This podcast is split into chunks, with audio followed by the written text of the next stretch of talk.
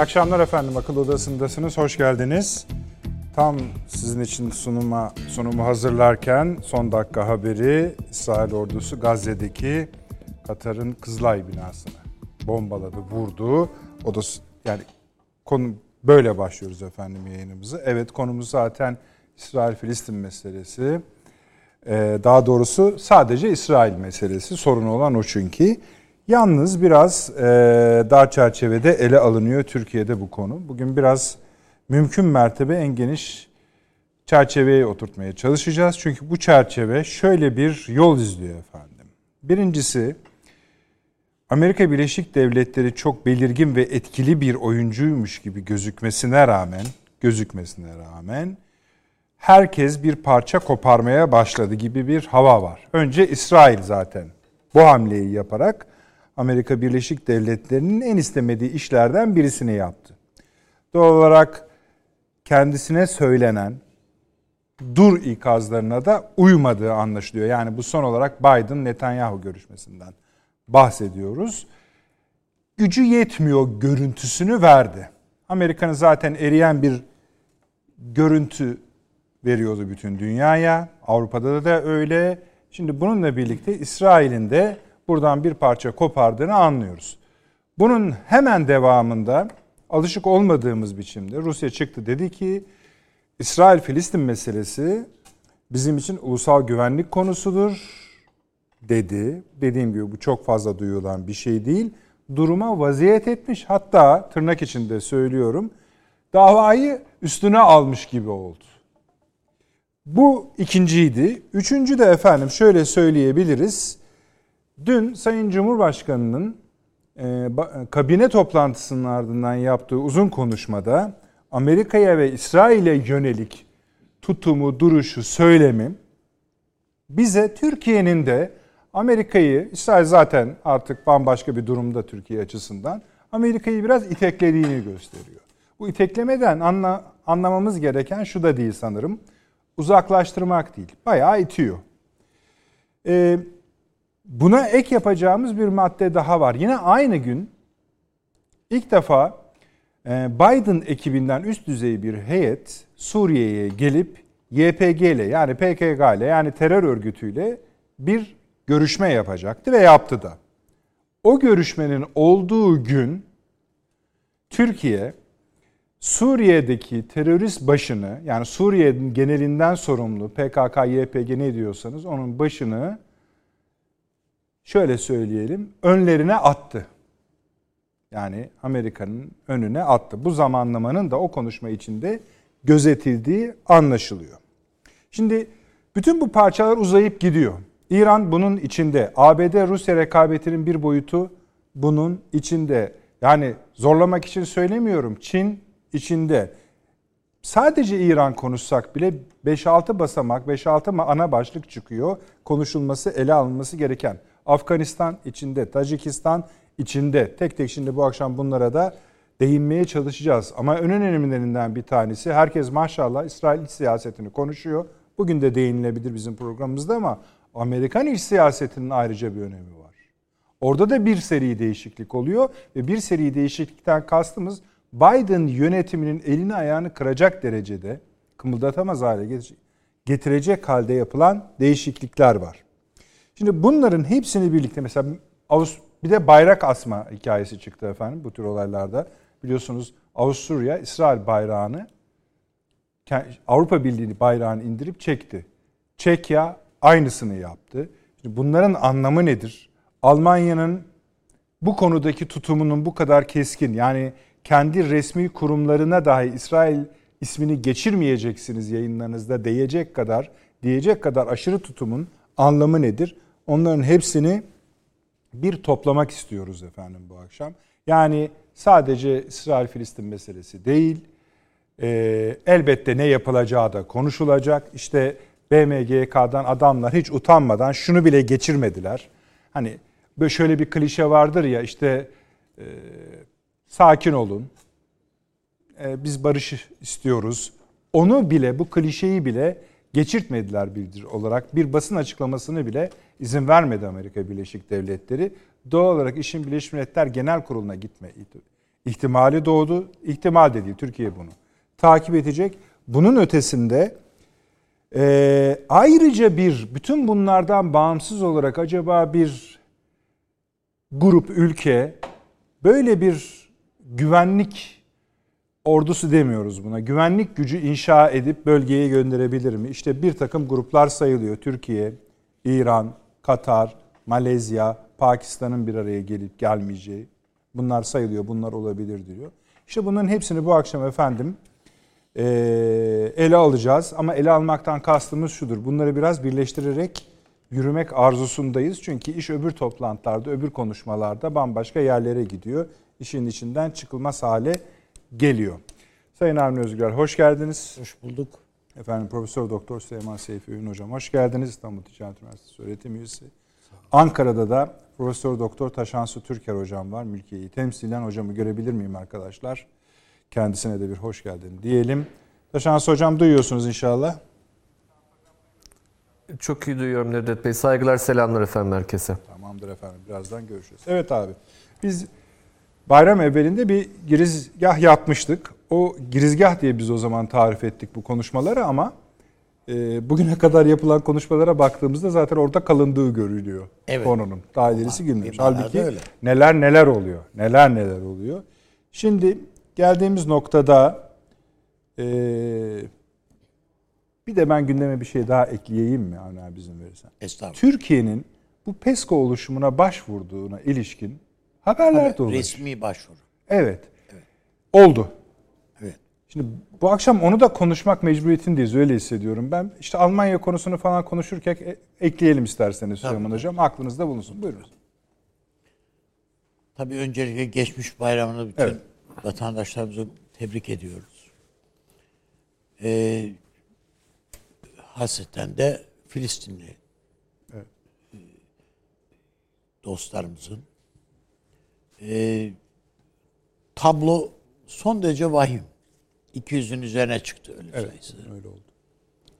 Yani bu bu kadar insanın şehit olduğu bir vaka çok uzun bir zamandan beri bir bu da bir intifada hareketi çünkü e, yaşanmamıştı ve ilk defa herhalde uzunca bir zamandan sonra ilk defa Filistin meselesi dünyanın gündemine biraz daha kabarmış bir halle geldi.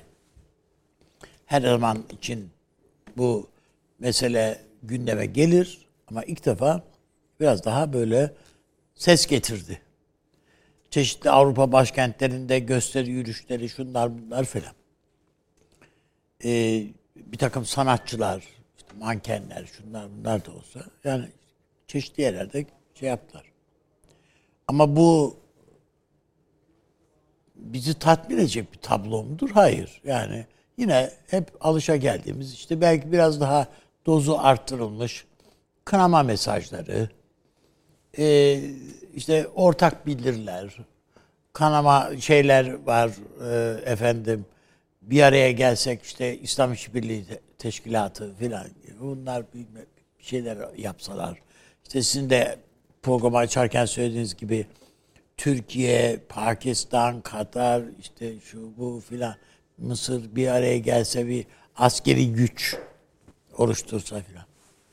Da bunların hepsinin bir e, bana göre yani bir hayal ürünü Olmaz diyorsunuz. Yani tabii hiçbirisinin bir geçerli yok. Çünkü diyelim ki mesela siz de ifade ettiniz. Evet sanki böyle şeye rağmen yani sor, sorsalar Netanyahu sorsa Amerika'ya reddedecek. Amerika sakın yapma falan diyecek. Sakın yapma diyecek adam dün 750 milyon dolar silah silah yardım imzaladı.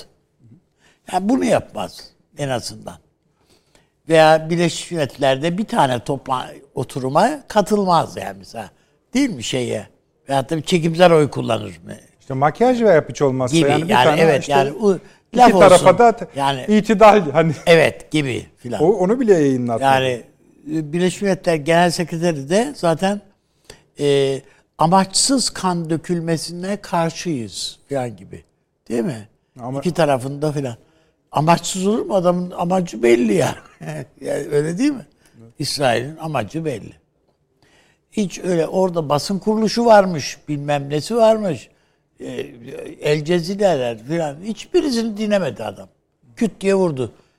Bize 10 dakika izin verin de kameraları dışarı çıkaralım diyorlar. Yok dedi. Ona bile izin vermedi adam. Vurdu. Dolayısıyla yani bu- burada İsrail ile Amerika'nın ikisinin birlikte hiç bunun mazereti efendim o istiyordu da bu istemiyordu da filan. Yani sanki Amerika'ya rağmen yapılıyormuş gibi. Yok değil. Hani, Şöyle bir şey var değil. ama. Amerika bunun zamanlamasından şeyli, mutlu değil. Zamanlamasını istemiyor. Ama bu haliyle bütün sorumluluk eş değer olarak iki ülkeye de yıkılıp yıkılmalı. tabii, tabii. Hem İsrail'e hem Amerika'ya. Dolayısıyla yani bu e, esas olarak temelde Amerika'nın istekleri genel stratejisi ya da siyaseti doğrultusunda İsrail'in e, yürürlüğe soktuğu bir şey e, tavır. Yani efendim Netanyahu da mecbur kaldı. İşte nasıl seçim kaybetti. İşte seçimi kazanmak için bir hamle yapmak zorundaydı. Onun için yapıyor filan gibi böyle abuk subuk şeyler var. Ya değil ya adam de- devlet politikasını uyguluyor adam. Yaptığı başka bir şey yok. Bizde bile yani bir tarafıyla evet tamam bu İs- Filistin'e yaptıkları çok kötü bu İsrail'in ama bu pandemide de kardeşim ne kadar başarılı oldular bak filan. Bir İsrail metiyesi var. Değil mi yani fark ediyorsunuz? O, o söylediğiniz O çok başarılı şey. Ben olduk şunu yani. duydum. Yani Filistin'e bir toprak bulalım. Olmazsa satın alalım, taşıyalım falan diyenler var yani. Hayır, o, o, o, Yani- o, o vardır. Yani İsrail'in geçmişte yaptığı. Tabii. Ee, yani kimin malını Ha, yani bu, böyledir de bizde bile yani bizde dahil ya bu virüs işinde yani İsrail bir numara ya. Çok güzel. yani. Ya ne olacak öbür tarafta ölü, öldürdüğü bu kadar insana rağmen kendisi efendim çok iyi kendi adamları korumuş. Marifet mi yani bu? Yani madalya mı takalım çok iyi. Pa, pa, mikrobu mikroba direndiniz diye. İşin başında bir de uzun uzun e, Hamas'ın attığı füzeler vesaire Filistin tarafından gelen füzelerin menzillerinin ne kadar uzun olduğu anlatılıyor ki Evet. gariban e, İsrail'in durumu daha belirgin ortaya çıksın. Tabii yani öbür tarafta 200 kişi ölmüş burada 2 kişi ölmüş filan yani ve İsrail'in kendisini savunma hakkı vardır. Kutsaldır. Hatta parlamentosuna bayraklarını çekiyor. İsrail bayrağı çekiyorlar. O da, pek- Avustralya- işte o da Avusturya garip bir şey. filan. Çekil, iki, iki, ülke yaptı onu. Evet.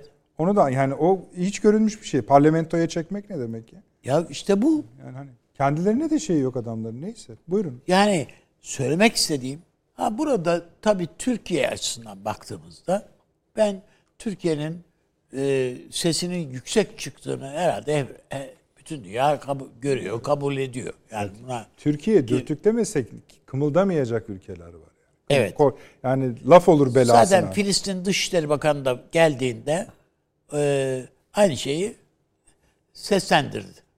Yani e, Türkiye'nin iteklemesiyle bu İslam şeyleri e, işbirliği teşkilatı veyahut da e, bir takım halkı Müslüman ülkelerin e, liderleri ile Tayyip Bey açıp tek tek görüşmeler yapmasa yani orada o görüşmelerde ne söylüyorlar ben çok merak ediyorum yani.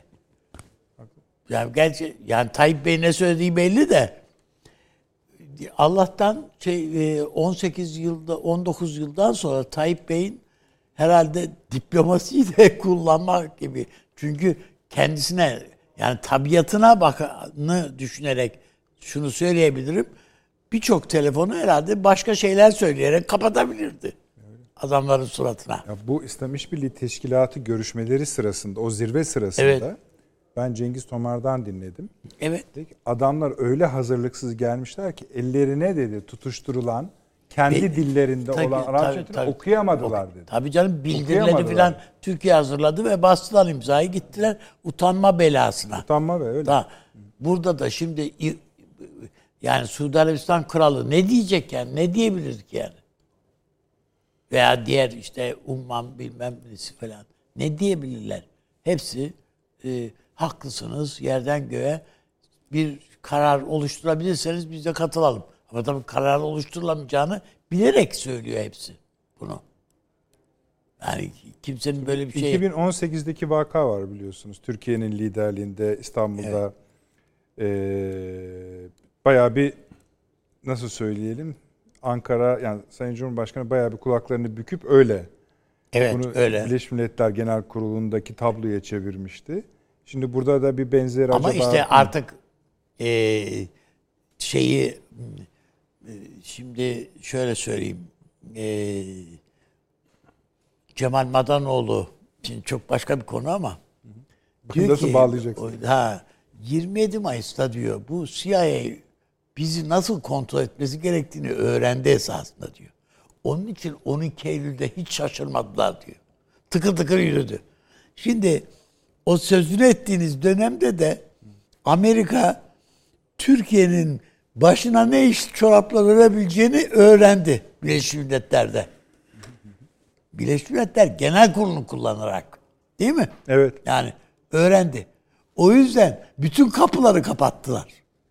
O halde sizin görüşünüzü ben şöyle anlıyorum. Kımıldayacak yer yok. Yok. Evet. O halde Ha. Şimdi geçen e, bayram öncesi programımızda bir bizim bu terör saldırılarımızla alakalı olarak ne yapmak iyi falan diye sohbet ederken bir şey demiştim. Yapmamız gereken hatta hocam da e, paşamız da katılmışlardı. Amerika'nın canını yakmamız lazım bizim. Başka türlü bizim zaten bugün de konuşacağız işte biliyorsunuz bu öyle mi yaktık? e, yani? e, bir büyük önemli bir terörist e, etkisiz hale getirildi filan. E, bunu biz tabii çok önemsiyoruz. Yani önemsiz mi? Hayır. Yani önemli kabul ediyoruz. Önemsiz mi? Hayır. Son derece önemli. Ama böyle tek tek ayıklamakla bu işlerin olmayacağını tabii herkes yani herkes bilir yani. Tıpkı bunun gibi kardeşim. Bu karşımızda bir İsrail devleti var bir Amerika var. Bunun İsrail'in canının yanması gerekiyor. Yanmıyor. Yanmadan olmuyor. Veya aynı şekilde Amerika'nın. Canının yanması gerekiyor. Yanmayınca olmuyor. Biz hala işin ayak takımıyla meşgul oluyoruz. Bu son derece yanlış bir ta- ta- Biz derken Türkiye Cumhuriyeti'ne ait bir yanlışlıktan, bir hatadan söz etmiyorum. Ama bütün İslam dünyasının bir hatasından söz ediyorum. Biz bu, bu bakın mesela basit yani tabii hiçbir şekilde bunu öneriyor falan değilim. 11 Eylül'de kim ağzını açıp bir şey söyleyebildi ki? Tamam, evet adamı onaylamıyoruz yani El-Kaide filan bunların yaptığını, ettiğini, bu, bu iyi mi yaptılar filan. Hayır böyle bir şey onaylıyoruz değiliz. Yüzlerce, binlerce insan öldü. Yani bu, bu bunun onaylanacak bir tarafı yok. Ama canı yandı orada adamın. Bu, bu, bu laf şey değil. gider yalnız. Hayır nereye giderse gitsin. Benim söylemek istediğim canını yakmak dediğim sadece adam öldürmek manasında söylemiyorum bunu. Zor da Onun bırakmak. onun oyununu bozmaktan söz ediyorum. şimdi burada ne yani yap- şimdi adam Suriye'de bir devlet kurmak, Suriye'de bir yapı oluşturmak, İsrail'in geleceğini güvence altına almak bununla filan istiyor değil mi? Burada bir kurgu istiyor adam. Kimin malını kimi verecek, veriyorsun diyen de olmadığı için o Golan Tepelerini alın bunu size İsra yani Suriye'nin kendi toprağını alın size verdim dedi verdi filan. Çünkü köpeksiz köyde değneksiz dolaşıyor. Adam. Ha bu bunun bu planını, bu oyununu bozman lazım. Bozmadığın sürece ben hatta nasıl bozabileceğimiz konusunda örnek de verdim hatırlarsanız. Türkiye kendisinden beklenmeyeni yapmalı. Suriye yönetimi evet biz eli kanlı katil diyoruz şunu diyoruz diyoruz. Suriye yönetimiyle Türkiye anlaşmalı. Yani eğer biz Sisi ile anlaşabiliyorsak bunları göz şey yapabiliyorsak çünkü Amerika'nın bizden beklemediği tek şey bizim Suriye ile anlaşmamız. PKK'nın bizden yapmamızı beklemediği tek şey Suriye ile anlaşmamız. O zaman çünkü bu Orta Doğu'daki bu proje çöker. Belki PKK'nın değil ama İsrail'in Ürdün'e dönük hesaplarını da çökertmek lazım. Ürdün de panik içinde dikkat Tabii edin. orada bir sürü problem var. Yani Ürdün'de darbe tehditleri var, bilmem ne var. Neden? Ülke elden gidiyor. Ürdün diye bir devlet yok sayıyorlar. İsrail yok sayıyor yani. Ürdün'ün şu kadar toprağını şuna verelim, bu kadar toprağına bilmem ne edelim filan. Bunun pazarlıkları, bunun hesapları yapılıyor. Ya kardeşim bu bir bağımsız devlet, Birleşmiş Milletler de bilmem ne filan ne yapıyorsun sen filan diyen yok zaten. Bizatihi Ürdün bile ağzını açmıyor yazık. Böyle bir çaresizlik içine itildiler. Bunun başına gelen yarın diğer Arap ülkelerinin, Körfez ülkeleri dahil hepsinin başına gelebilir. Hani bir hikaye var ya yani önce biz bu sarı öküzü vermeyecektik kardeşim. Yani burada söylemek istediğim Golan Tepeleridir. Şudur budur yani bir, bir bunu bunu vermeyecektik. Burada tepki gösterecektik. Ha ver, verin gitsin, verin gitsin. Aa işte ondan sonra sonuçta her şeyi. Hepsini al geliyor adama çünkü. Böylesi bir küstahlık var. Böylesi bir küstahlık. işte e, şımarıklık. Buna ne dersek diyelim. Yani İsrail bayrağında çift mavi çizgiler biliyorsunuz altlı üstü ortada dev, Davut yıldızı var da bir de çift var. Birisi Dicle birisi Fırat kardeşim bunlar. Yani topun ağzında ben Türk Türkiye diye değil ama topun ağzında sen de varsın yani adamın planlarında. Hayallerinde. Ve bunu tabii bir kutsal kitabı şey yapıyor değilim de Tevrat'ın ilk ayetlerinden bakarsanız orada e, Musa'ya deniliyor ki sen o karşı taraftakilerin ordusunun ne kadar güçlü olduğunu gör, anlamak için bir iki bir birkaç kişiyi gönder. Bir incelesinler. Onların gücüne sana gelsin anlatsınlar. Lan casusluk öneriyor zaten kutsal kitapta adam. Ya adam dediğim yani şey değil.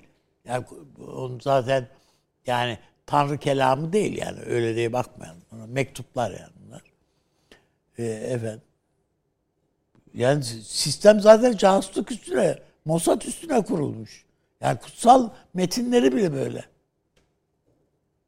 Hem Tora'da öyle hem Kabala şeylerine baktığın vakit böyle.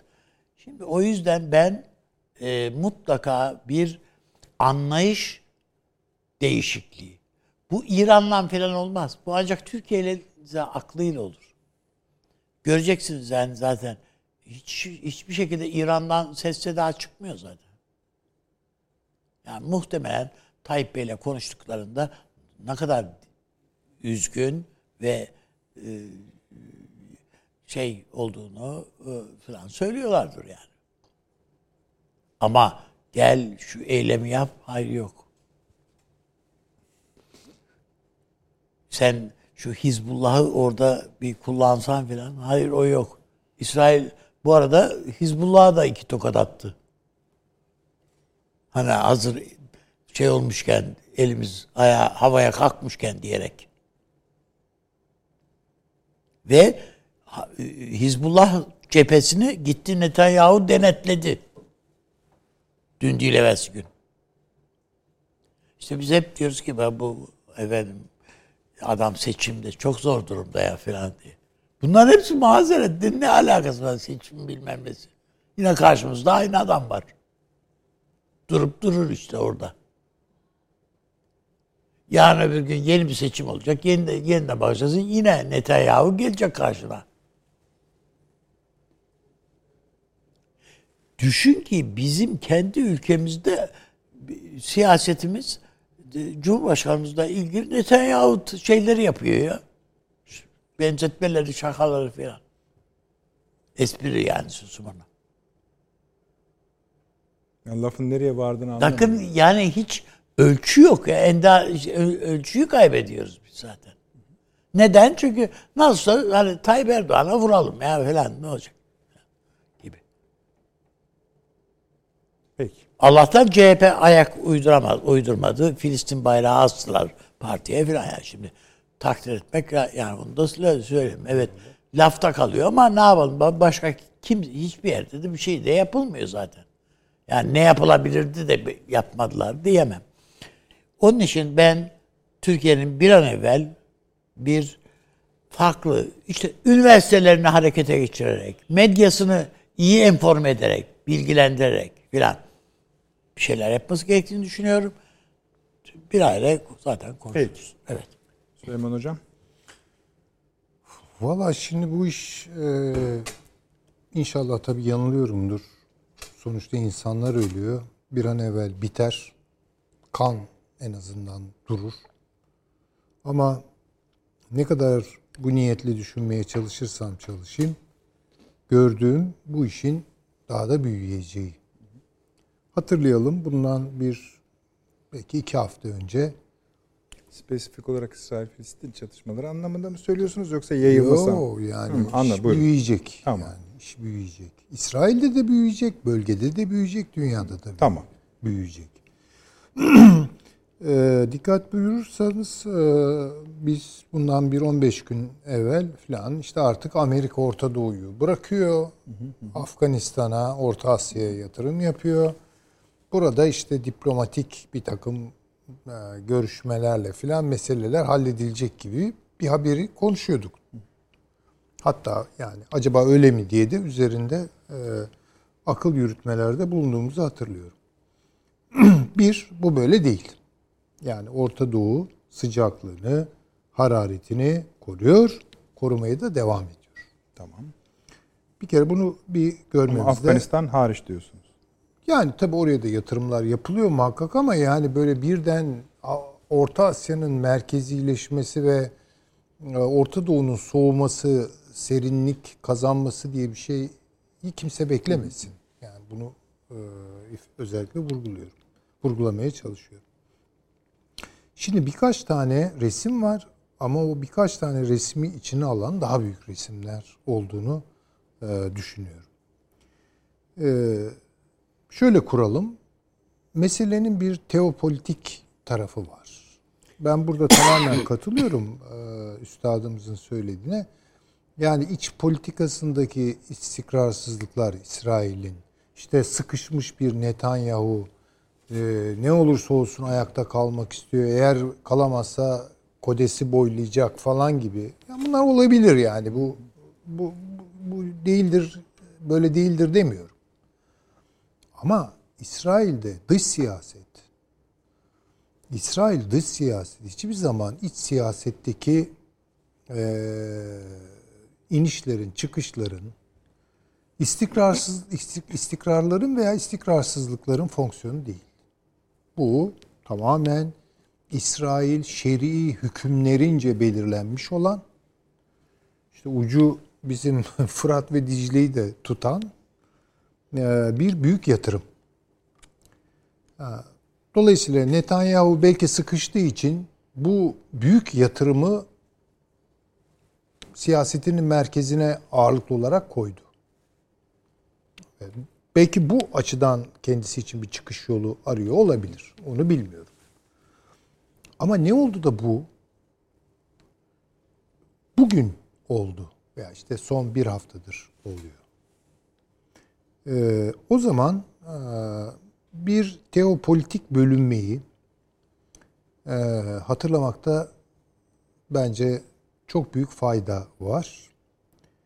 Ee, Batı din tarihi yani Hristiyanlığın tarihi genel anlamda hep biliriz iki ayaklı bir şey olarak anlatılır yani bir yerde Katolik bir tarih vardır çok eskidir kadimdir sonra işte 16. asırdan itibaren 15. asır 16. asırdan itibaren e, işte protestan hareketler reform bir protestan Hristiyanlık da vardır.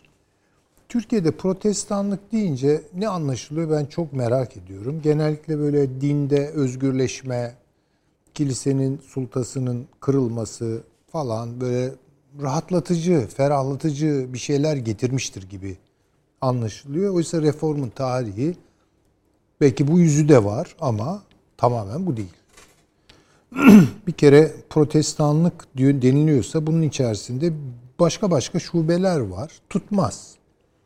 Mesela Katolikliğin tarihi ağırlıklı olarak bir antisemitizm tarihidir. Bunu biliyoruz. Yani.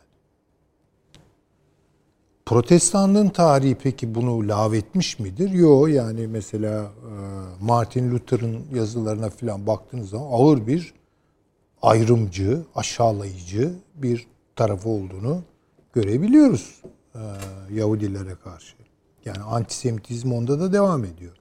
Ama başka bir damar ve daha da bence hakim olan ana akım buna biz püritenlik desek veya püritanlık desek daha doğru olur. Çünkü bu aynı zamanda bir Atlantik macerası da geçiriyor ve Amerika'yı da kuran bir ruha dönüşüyor filan. Orada biraz bazı şeyler farklı hale gelebiliyor. İşte evangelik, evangelizmden bahsediyoruz. Evangelizm bir ittifak yani Yahudilikle Hristiyanlığın bir türlü melezlendirilmesi. Amerika'daki temel bölünmeler, seçimi hatırlayalım. Bir tarafında Biden var. Yani arkasında Katolik bir güç var. İrlandalılar köken olarak işte Hispanikler, evet. Latinler vesaire geliyor. Onun karşısında e, Trump ve arkasında evangelizm var. Değil mi yani bunu gördük. E şimdi bakıyorsunuz evet Trump İsrail alabildiğine şımarttı ve merkezde tuttu. Biden biraz mesafeli davranıyor.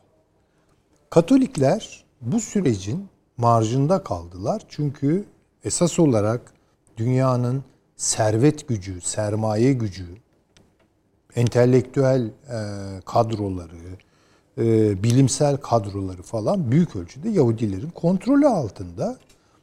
Bu manada Püritanlarla Yahudiler arasında bir hemhal oluş var.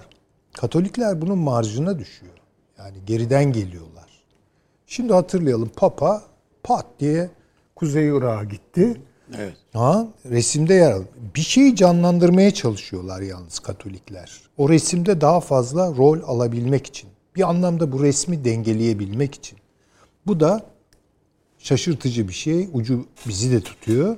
Şia ile Katoliklik arasındaki tarihsel ittifakı Evet. canlandırıyorlar. Bu. Evet.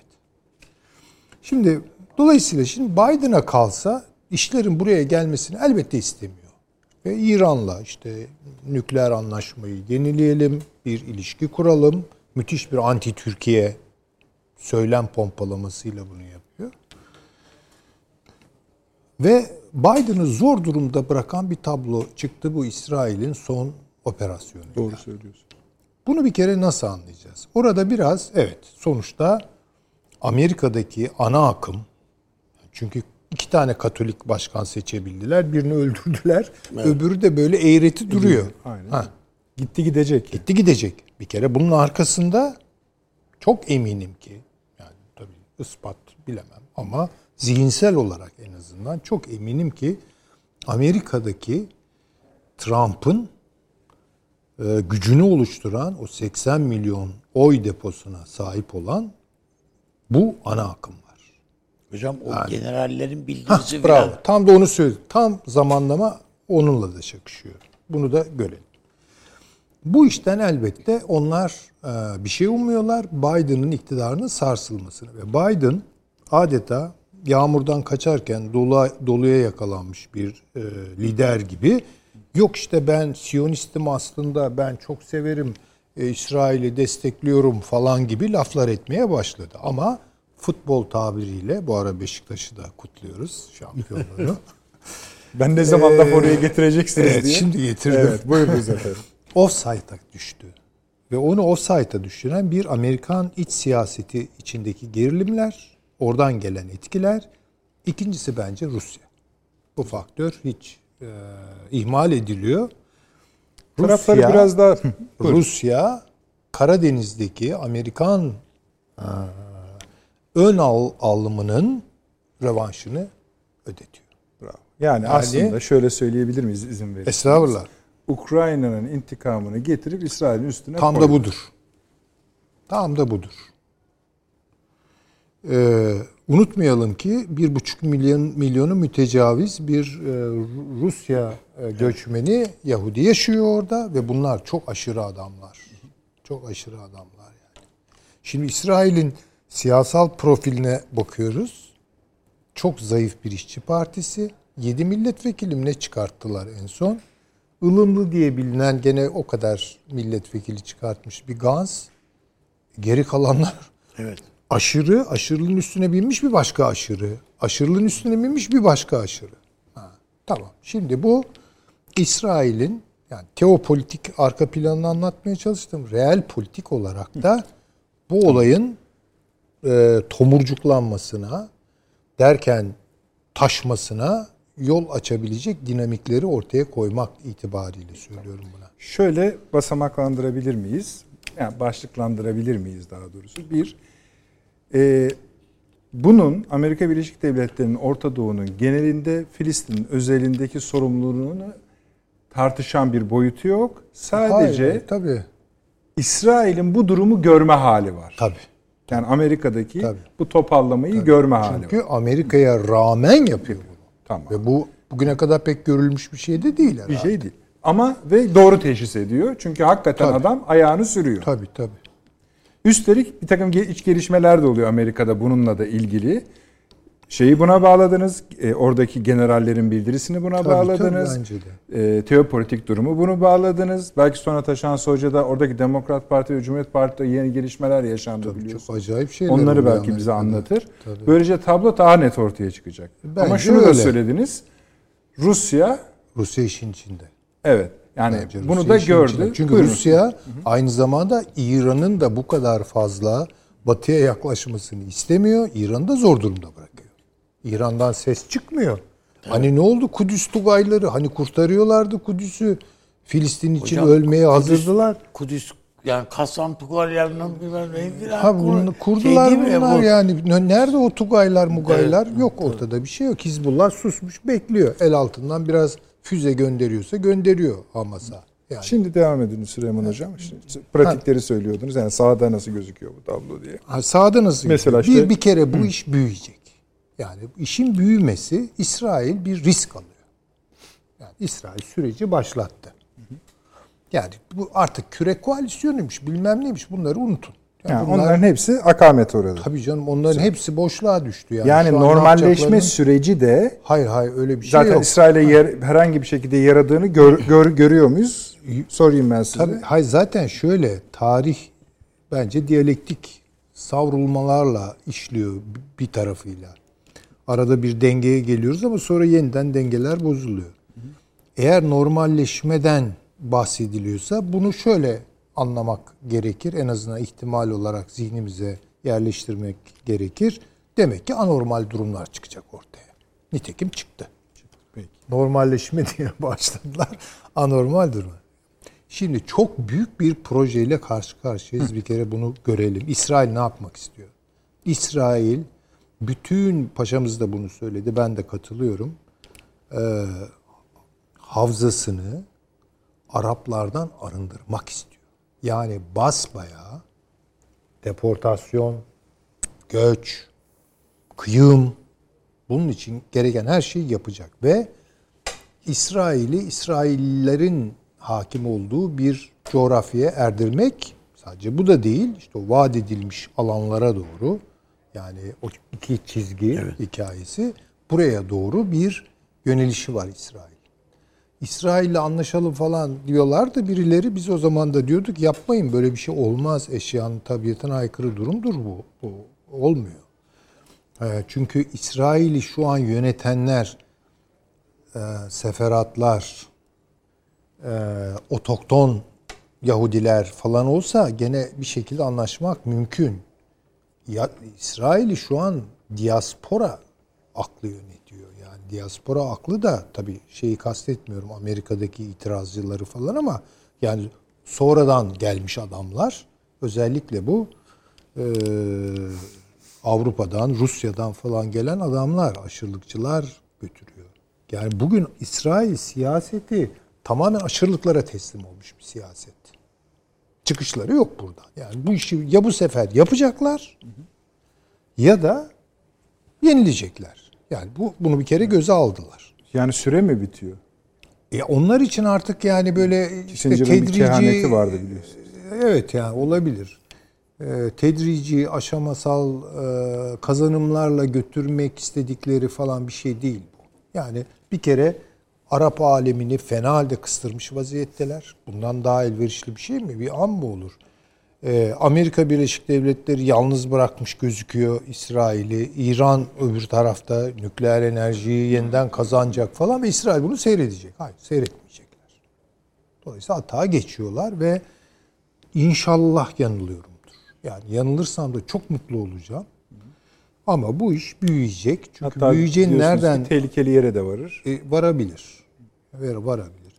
Bu bunu durdurmanın tabii yoluna bakmak durumundayız. Çünkü artık bir anlamda savaş başladı demektir bu. Yani çünkü saldırılar falan sadece Gazze değil. Bakın yeni intifadaya doğru gidiyoruz. Bu ne demek? İsrail'de sakin kalmış ama Arapların da Müslüman Arapların da yoğun yaşadığı yerlerde kalkışmalar başladı. Buna sert cevap veriyor İsrail ordusu. Bu sefer büyütüyor tepkileri dalga dalga. Bu Mısır'daki, Suudi Arabistan'daki, Irak'taki her yerdeki siyasetlerin altını boşaltıyor. Bakın e, şu beğenmediğimiz tabii ki beğenmiyoruz. Haklı olarak da beğenmiyoruz. E, şey e, Beşar Esad asla anti-İsrail siyasetlerinden geri adım atmadı. O haliyle atmadı. Ve şimdi Mısır düşünüyor. Şimdi Ürdün düşünüyor ki en büyük Filistinli katliamını da yapmışlardır. Ee, şimdi Körfez düşünüyor. Ki şimdi e, Suudi Arabistan düşünüyor. Ama ne olmuş oluyor? Rusya ve Rusya'nın desteklediği bir e, Esad var ve o da Türkiye ile tabii ki sorunlu. Bir de böyle bir tablo var. Evet. Şimdi Yani şöyle diyorsunuz biraz. Esad şimdi. Esad'la şimdi. E, Esad şimdi tabii en azından konumu itibariyle diyecek ya işte ben demiyor muyum? Bak Golan'ı da aldılar. E, Kudüs'ü de tabii Amerika'nın genel Orta Doğu planlarını bozuyor İsrail diyorsunuz. Yani altını boşaltma dediğiniz o. e, tabii güçlendiriyor. Yani bir kere Rusya'yı güçlendiriyor, Suriye'de güçlendiriyor, Suriye rejimini de güçlendiriyor tabii ki. Peki. Tabii buradan sonraki soru şu ol- olmak zorundadır. O halde Türkiye, Amerika'nın Türkiye'ye yönelik planlarına Türkiye'nin tavrı ne olmak lazımdır şimdi? Valla şimdi bu durumda zaten Amerika'dan hala bir şey umanlar varsa, medet umanlar Var varsa e, yani bir hesaplarını Hani gözden eksikliğini mi geçirsin. hissettiniz? Yok hayır eksikliklerini hissetmedim. Hiç öyle bir eksiklik yok hocam. Yok yani varsa eğer böyle e, açık kapı beklentisi içerisinde olanlar o kapılar açılmayacak yani. Bunu akıllarına güzelce koysunlar. Zaten o kapılar açılırsa başka türlü açılır. Üstümüze olmadık bir şeyler yığılır. Altında kalırız o işlerin yani. Bu, bu çok açık. Şey örneği güzel olabilir hocam. Bu Kıbrıs için önümüze bir Birleşmiş Milletler anlam planı geldiydi. Evet, evet. Nasıl hararetle savunulduğunu bir hatırlayalım. Tabii tabii. Ve oradan Türk kesiminden de dahil evet oyu çıktı. Değil mi? Evet. Evet. Allah'tan Rumlar o tuzağa düşmediler. Veyahut da düştüler. Ve hayır oyu verdiler. Maazallah bizim Bize verdiğimiz yaptıkları tercihimiz- en büyük iyilik oldu. Evet bize yaptıkları en büyük iyilik. Maazallah k- e, bizimle aynı şeyde oy kullanmış olsalardı bugün neler yaşayabileceğimizi varın siz hesap edin. Süleyman Hocam. Tıpkı sizin şimdi Amerika ile ilgili söylediğiniz gibi. Evet, evet. Yani bu bu, bu nesnel bir durum. Yani bu bunu artık görmek gerekiyor. Başından Yani beri söylüyoruz acaba o iş onu bitti şu- diye. ikinci turda size sor. Yani şimdi sorayım ikinci turda devam edelim. Taşans Hoca'ya gideceğim çünkü. Irak ve Suriye'deki Amerikan duruşuna ilişkin şimdi bir zamanlama tutturmak ister mi acaba Ankara desek? E, vallahi e, gözden geçirmek durumunda. Peki, Yeni duruma göre girelim çünkü Türkiye biraz uzun olur o. geleceğiz. Taşansı hocam ba- bayağı bir şey konuşuldu ama e, biraz daha bu haritayı büyüt tersi nedir biliyorsunuz harita ölçekleri. İyice büyütürseniz seviniriz. Buyurunuz. Ee, şöyle Nedret Bey şimdi e, bu İsrail'de ne oldu, ne bitti vesaire hani orada bir devlet aklı, bir süreyen, yapısal, değişmez bir devlet aklı var mı? Ee, o konuda hani ben siyasetten ari bir e, değişmez bir devlet aklı olduğu kanaatinde değilim İsrail'de. Yani burada Netanyahu'nun iyi analiz edilmesi gerekiyor ama Netanyahu'nun da içinde 1977 yılından başlayan ikinci cumhuriyet denir buna İsrail'de. Yani oradaki dönüşümü iyi analiz etmek gerekiyor. Ee, Dolayısıyla Netanyahu'yu da kapsayan bir konjonktür, konjonktürel bir İsrail aklı vardır. Ee, Fakat hani bunu tamamen aşan, e, sadece siyasilerin araçsallaştığı, siyasi iradenin ortadan kalktığı bir yer değil tabii ki. Şimdi o noktada e, siyasi olarak e, çıkarları var e, Netanyahu'nun ama ülkenin de çıkarları var. Şimdi ülkenin çıkarları ve Netanyahu'nun çıkarları ne kadar uyuştu son süreçte baktığımızda e, valla ben o konuda çok şüpheliyim. Yani e, Netanyahu'nun çıkarlarına uygun gidiyor gibi işler. Ama İsrail'in çıkarlarına uygun mu gidiyor acaba orta vadeye dediğimizde işte o bende şu soruyu yaratır. Acaba o İsrail devlet aklı ile siyasal iradenin aklı her konuda uyuşuyor mu sorusunu yaratır. O soruyu şu anlamda önemsiyorum. Ee, Amerika ile ilişkiler, Rusya ile ilişkiler, Çin ile ilişkiler İsrail için e, çok gündemde olan konulardı. Yani biz bu programda bile konuştuk ya kaç defa değil mi? Ee, Şeydir nedir o Hayfa Limanı Çin'e mi veriliyor vesaire gibi bir sürü başlıklar vardı.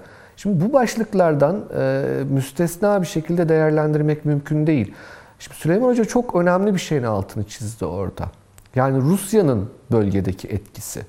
Ee, bu çok çok e, benim önem verdiğim bir husus e, bu son olaylara dair. Yani kim kazandı, kim kaybetti, şimdi bu durum ne olacak diye şöyle bir matematik hesap yapmaya çalışıyorum kafamdan. O e, çerçevede belki o ölçeği büyütme şansımız olacak. Sizin de söylediğiniz gibi yani haritanın ölçeğini büyütme şansımız olacak. Efendim çok küçükten başlayalım. Lapid ve Bennett beraber hükümet kuracaklardı. E, Bennett ayrıldı Lapid'den ve Netanyahu tarafına geçti. Yani şu an Netanyahu'nun muhalifleri ancak Arap desteğiyle azınlık hükümeti kurabilirler. Bence çok zor. Yani çok zor. Yani hala mümkün ama çok zor. Şimdi siyaseten Netanyahu sanki hükümet kuracak gibi görünüyor vallahi. Yani ve şöyle bir şey büyük ihtimalle de Hamas'ın temsilcisi olan Ra'an Partisi ile kuracak gibi görünüyor. Şimdi bu, bu en basiti. Hamas açısından baktığınızda Hamas e, kendi kitlesini konsolide etti. Böyle bir gerçeklik var. Yani Filistin nüfusu için özellikle Gazze içinde. E, ama başka bir şey oldu. İran'ın etkisi çok artmaya başladı Hamas üzerinde. Yani bu da İran destek olmuyor gibi görünüyor Hamas'a. E, öyle şu an yüksek perdeden konuşmuyor ama Hamas içindeki bölünmelerde Sessiz kalan İran'ın etkisi bir kesimde güçleniyor. Bir kesimde işte böyle siya, e, İsrail içi e, siyaset gibi tartışmalara giriyorlar vesaire. Hamas içinde de böyle bir şey var. E, şeye bakalım nedir onun adı? Rusya'ya bakalım. Hani en yakından gidiyoruz. E, pardon İran'a bakalım. İran'da seçimler var Haziran'da. E, ama seçimler var ama bir yandan da ulusal çıkar çerçevesinde iç siyasetinin dışında Amerika ile görüşmelerine devam ettiriyor İran. Nükleer anlaşma çerçevesinde. Ve yavaş yavaş paralarda serbest bırakılmaya başlandı. Onu da oraya koyalım. Rusya'ya bakalım. Süleyman Hoca'nın söylediği şeyi aynen tekrar etmek isterim. Sen geldin bana Ukrayna'da omuz attın. Ben senin en zayıf olabileceğin, aslında en güçlü olduğunu hissettiğin yerde sana tokat atıyorum dedi Putin. Ya bu, bu çok ciddi bir şey. Çünkü Biden'ın bütün Orta Doğu planlarını ve bütün söylemlerini yerle bir etti Netanyahu. Şimdi hani ben kendimi düşünüyorum Kremlin'de e, Sayın Putin'in yerinde olsam şöyle hoş bir şekilde gülümsüyor olurdum. Ama neden bu? Nereye hazırlanıyor? Yarın ya da yarından sonra herhalde Blinken e, ve Lavrov görüşecekler Reykjavik'te. E, şeyin sonra da e, iki başkanlar. devlet başkanının İsviçre'deki görüşmesini ayarlamak için. Evet. Yani o iki başkanın görüşmesinin öncesinde. Şimdi Yani düşünün Haziran, yani herkes inanılmaz Haziran'a- bir gol attınız. Haziran, evet. Haziran ayında İsviçre'de bir görüşme planlanıyor ve bu ön görüşme, bakanlık bakan düzeyindeki görüşme, e, devlet başkanı düzeyindeki görüşmeyi hazırlamak için. E, Dolayısıyla burada Putin ciddi bir gol atmış oluyor. Yani nerede gol atıyor? Bir Orta Doğu planlarında gol atıyor. İki, Amerikan iç siyasetinde gol atıyor. Bakın şimdi Amerikan iç siyasetinde çok ilginç bir şey oldu. Liz Cheney e, vardı, Cumhuriyetçi Parti'nin 3 numarası. Trump aleyhine çok ciddi açıklamalar yaptı ve ihraç edildi. İnanılır bir şey değil ve bu ihraç edildi hadi bu da hadi anladık diyebiliriz. Bakın Amerika'da yeni bir hareket başladı Cumhuriyetçi Parti'nin içinde. Ee, neydi? Am- yeni bir Amerika için çağrı diye bir bildiri metni hazırlandı. Cumhuriyetçi mi Parti'nin e, böyle deve dişi gibi adamları bunlar. Tabii tabii. Yani Cumhuriyetçi Parti'nin içerisinde Trumpçı olmayan e, yapısal Cumhuriyetçi Parti taraftarı ve bunlar bayağı da şey öyle e, yani etkisiz adamlar değil. Hani kenarda köşede kalmış marjinallerden bahsetmiyorum.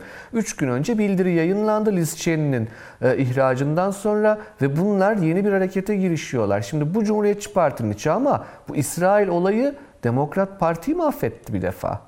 Alexandra Ocasio-Cortez, Katolik, yeni nesil siyasetçilerden e, işte Brooklyn kökenli ilginç de bir kadıncağızdır o. Mesela inanılmaz eleştiriyor Biden'ı. Yanına e, İlhan Ömer'i almış vesaire. Yani bayağı bir orada şey var. Demokrat Parti'nin takribi şu an e, %30'u %40'ını oluşturan hem kitlesel olarak hem de elit düzeyinde e, bir kesim e, biz dünyaya verdiğimiz sözleri tutmuyoruz. Biden yönetimi sözlerini tutmayan bir yönetimdir diye iktidardaki Demokrat Parti'nin içinden çok sert eleştiriler geliyor. Bakın bu insanlar sonuçta e, boyunlarına puşi bağlayıp New York metrosuna binen adamlardır bunlar. Yani Filistin davasında bir muhabbetleri vardır. Hani daha evrensel, daha bir e, insan hakkı kavramı çerçevesine bakan bir kesimden bahsediyoruz. Ancak Biden'ın politikalarına baktığınızda korkunç yani söylediklerinin tam tersini yapıyor İsrail hakkında. Ve işte bu e, bu anlamda e, Amerikan iç siyasetinde yer alan bir olay. Ancak burada şu gerçeği de görmemiz lazım. Burada Netanyahu ile Putin arasındaki ilişkiyi belki iyice irdelemek gerekiyor. Yani orada Rusya'nın bir şekilde yani Rusya ve İsrail devleti değil ama Putin ve e, Netanyahu düzlemindeki ilişkide de bir, bir, bir şey var yani. O e, çok basit bir şey değil. Ve orada Süleyman Hocam söyledi. Şimdi bu işçi partisi iktidardaydı. Sovyetler Birliği yıkıldı da kısa bir dönem İsrail'de. Ee, aman dediler şey gelsin. Sovyetler Birliği Yahudileri İsrail'e gelsin. Onlar sosyalist kökenli. Biz işçi partisiyiz İsrail'den. Demografik denge sola döner İsrail'de. Azizim gelenlerin hepsi, hepsi işçi partisi aleyhtarı. Ve hepsi e, aşırı e, düşüncelerle donanmış Siyonist kimlikle geldiler. Yani bu e, gelen eşkenaz Yahudilerine baktığınızda Sovyetlerden gelen bir defa sert siyasi kültür olarak kavgacı ve döndüler dolaştılar adamlar İsrail'in kuruluşunda Hagana Irgun ayrımı vardır. İkisi de aslında Doğu Avrupa kökenlidir ama Jabotinsky'nin temsil ettiği işte o Deir, Deir Yasin katliamını falan yapan ekiptir. Ona sempati duyan bir kitle çıktı ortaya. Şimdi bu kitle Rusya açısından ciddi bir güç İsrail içinde. Yani düşünebiliyor musunuz? Yani ülkenin ikinci ana dili şu an Rusça. Ve bu Rusya'nın ülke üzerindeki etkisini gösteriyor. Aynı Rusya Suriye'de Esad'la da görüşüyor. Ama sizin e, benim katılmadığım programlarda aktardığınızı hatırlıyorum. Putin'in Esad ve Netanyahu'yu anlaştırma girişimlerini aktardınız geçen ay.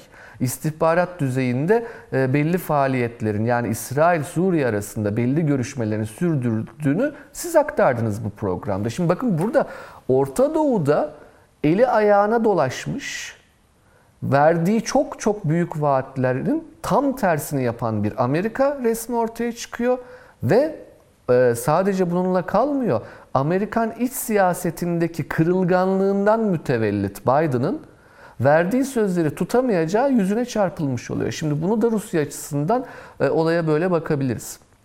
Aynı Rusya'nın bir şekilde Afganistan konusunda evet Afganistan dediniz oradan devam edeceksiniz ama bir Rusya-İran ilişkisini bu bağlamda bir anlayabilir miyiz? Ha. Ee, şimdi orada efendim e, Rusya bakın İran'ı cezalandırdı. kendince. Şöyle cezalandırdı. Suriye'de İran Rusya'nın çizdiği sınırı aştı. 2019 ve 2020 yıllarında Rusya kendisince Suriye'nin hakimiydi. E, İran'la da müttefikti. Yani bazı alanlarda. Ama İran sınırları aştı Rusya'ya göre. Yani öyle algıladı Ruslar ve İran'ı cezalandırmaya karar verdiler. Şimdi hatırlayacaktır tüm seyircilerimiz. E, iki yıl boyunca şu tarz haberler aldık. İsrail uçakları uçtu Suriye'de İranlı milisleri vurdu. S-400'ler niye çalışmadı? Vay efendim şarteli kapalıydı. Öyle miydi değil miydi? Bakın iki yıl boyunca habire bu haberleri aldık. Şimdi bakın kere orada ciddi bir cezalandırma vardı Suriye özelinde. Sadece Suriye özelinde kalmadı. Başka bir yerde daha cezalandırdı. Biden'ın geleceği öngörüldüğü anda İran'ın en önemli kolu kanadı sayılacak Ermenistan konusunda İran'ı cezalandırdı Rusya. Türkiye ile beraber Kuzey e, e, Kuzey Azerbaycan'da, e, Güney Kafkasya'da İran çok orada yani ko- kolu kanadı kırıldı. Şimdi Rusya'nın bakın ibre bir şekilde İsrail'e döndü Rusya'da ve İran'ı cezalandırıyor. Peki niye cezalandırıyor İran'ı? Ne yaptı bu İran? Yani ne algıladı Rusya'da cezalandırıyor? Algıladığı şey şu. Gelen Biden yönetimi Orta Doğu mimarisini İran üzerine kuracaksa İran da buna teşne. Dolayısıyla İran benim çıkarlarım aleyhine Amerika ile işbirliği yapacak. İran kamp değiştirmek üzere. E o zaman o kamp değiştirmeyi aklına koyduysa ben baştan cezalandırayım dedi ve bunu yaptı. Ve başka bir şey tabii. Şimdi Afganistan'ı oradan bağlayacağım. Amerika ile Çin'in ittifakı İran üzerinde çok ilginç. Bakın İran'ı cezalandırıyor ama Çin konusunda da rahatsız. Rusya'nın bir de böyle bir rahatsızlığı var. Çünkü Biden'ın Çin'le yakın ilişkileri var. Biden Çin'i bastırmayacağım diyor. E, halbuki Trump ne güzel Çin'e karşı gel Rusya kardeşim beraber kol kola girelim diyordu. Yani Rusya'nın en, en güzel günleriydi onlar. E şimdi Biden e, Rusya'ya şey demiyor. Çin'e karşı kol kola girelim demiyor. Öyle olunca Çin de bu sefer muarız haline alıyor. Nerede aldı? İran'da. O yapılan geçen ay yapılan anlaşma yani 300 milyar dolarlık anlaşma Rusya'nın bir nevi peyki konumunda olan İran'da bambaşka bir bölgesel gücü de aşan bir küresel gücün varlığı anlamına geliyor. Ama aynı şey İran-Çin hattının Afganistan'da Rusya ile karşı karşıya gelmesi. Çünkü Amerika oradan çıkıyorum dediğinde bunu söyledik de hatırlayın yani bu şu demektir. İran'ı, Çin'i, Rusya'yı bu bölgede birbirine düşürmek demek. Çünkü oradan çek, çektiğiniz anda o taşı kim dolduracak o boşluğu? Rusya bir şekilde oradan güvenlik kaygısı algılıyor. İran diyor ki bunun batısında Şiiler var ben alırım abi burayı diyor. E, Pakistan diyor ki valla e, ben benim zaten içime girdi Afganistan mecburen benim haklarım var ama Çin'le beraber hareket ederim diyor. Orada bakın bir İran-Pakistan-Çin hattı oluşuyor. E, o hatta karşı Rusya tek başına kalıyor. Şimdi o yüzden de İran'a bir kere daha böyle bir ilişkisi var Rusya'nın. Ancak burada e, hani baktığınızda bu olayda mesela Hizbullah'ın harekete geçmemesi Lübnan'da ciddi bir olaydır. Yani İran'ın Hizbullah'ı harekete geçirmemesi ciddi bir şey. Yani bu hani alışıldık bir e, beklendik bir durum değil. Ama o yüzden benim tahminimi de söyleyeyim parantez içinde sadece hani e, bu genel çerçevenin sonu olarak e, ya ben birkaç güne kadar sonlandırılacağı kanaatindeyim bunların. Yani bu çatışmaların bir şekilde sonlandırılacağı kanaatindeyim. Ya ve umuyorum çünkü çocuklar ölüyor. Yani Nedret Bey yani gerçekten görüntüler insanın yüreği kaldırmaz. Yani o sivil binalar bombalanıyor şu an. Bunlar Gazze'de. E bakıyorsunuz ama öbür tarafta İsrail'in içinde yani Gazze ve Filistin topraklarında değil, İsrail topraklarında sokaklardan linç görüntüleri var. Yani bunlar gerçekten insan yüreğinin kaldıracağı şeyler değil. O yüzden hani umuyorum ki en kısa sürede sonuçlanacak. Sonuçlanacak derken sonlanacak. Ee, yani bugün Netanyahu'nun e, Biden'a e, verdiği mesajı da o çerçevede okuyorum ben. Yani iki gün daha müsaade edin. Orada büyük ihtimalle yani o bir devlet aklı değil ama devletin belli kurumlarına Netanyahu'nun verdiği bir söz vardı herhalde. Yani öyle bir üstü kapalı anlaşma vardı. O anlaşmanın gereklerini yerine getirecek. İşte füze sayısını işte bilmem kaça indirecek istihbari verilere göre. İşte Hamas'ın bilmem ne şeyinin önünü kesecek. İşte bilmem nerede belli kıracak vesaire. Yani bir etkisizleştirme süreci ama 2-3 güne kadar sonlanacak. Çünkü Bakmayın Amerika'da e, Biden çok bu konuda potansiyelini e, yani söyleminin tam tersi bir potansiyeli ortaya koymuş olmasına rağmen Blinken mesela öne çıkmaya başladı ve e, bir şekilde hani bunun İsrail'e bedeli olacağını da zannediyorum Amerikalılar artık hissettirmeye başlamışlardır İsraillilere. Pardon, bir de çok önemli ABD bir konu. Dışişleri Bakanı'nın Süleyman Hoca bahsetti öne belki ne kastediyorsun? Şöyle Amerikan mi Dışişleri şey Bakanı söylediniz? ilginç bir şekilde siyaseten siyaseten öne çıktı. Şöyle öne çıktı. Bu Biden'a e, parti içinde e, ciddi yüklenme olduğu zaman sorumluluğu Blinken aldı üstüne ve daha dengeleyici, daha e, e, Biden'dan daha net bir şekilde İsrail'e karşı birkaç cümle kurdu. Hani böyle açıktan karşı çıkma vesaire değil ama Biden'la karşılaştırdığımızda hani biri sıfırsa öbürü 10 üstünden Peki. birdir diyelim ama o da bir şeydir. Ee, öyle bir nokta var. Bir de son e, şey söyleyeyim. Bu Süleyman Hoca'nın son bahsettiği konuyu çok önemsiyorum ben. Bunun mutlaka mutlaka Türkiye'de çok çok iyi ar- araştırılması, tartışılması lazım. Bakın bu İsrail bayrağı çekme olayı Avusturya'da, Çekya'da ve Macaristan'da. Bakın Orta Avrupa burası. Burası Katolik uzantıdır. Yani Avusturya Macaristan İmparatorluğu'nun uzantısı burası. Ee, bunlar daha yeni yeni Yahudilikle tanışıyorlar. Çünkü bunlar aslında antisemitizmin kaleleridir. Yani buralarda Yahudi olmak, sokakta gezmek mümkün değildi. Amerika'da, İngiltere'de Yahudiler sisteme entegreyken bunlar e, hala şey peşindeydi. Nedir onun adı? Yolda sokakta Yahudi dövmek peşinde olan adamlardı. Şimdi bu adamlarda yeni tür bir Avrupa ırkçılığı yeşeriyor. Bakın bu yeni tür Avrupa ırkçılığı, yeni tür dememin sebebi şu. Avrupa ırkçılığını biz şöyle tanımlarız efendim. Özünde antisemitizm vardır. Çünkü saplantılıdır o konuya. Yani 1945 yılında Hitler savaşı kaybettiğini farkındaydı. Hala toplama kamplarına trenlerle Yahudileri taşımaya çalışıyordu. Yani bu nasıl bir saplantıdır anlayın. Hastalıklı bir ruh halidir yani o. Antisemitizm öyle bir hastalıktır e, coğrafyanın bu kesiminde. Ki cümleyi Antisemitizmi şimdi bize düşmanlar artık aştılar. mi bitireceksiniz? Bravo. Bravo. Ağzımdan aldınız. Bakın antisemitizmi İslamofobi ile ikame eden ama ne yazık ki o korkunç Avrupa ırkçılığının e, hedefinin e, birincil olarak İslam olduğu yeni bir döneme giriyoruz. Bakın bu çok tehlikeli bir süreç. Yani antisemitizmden arınmış olmaları aman ne güzel tebrik ederim.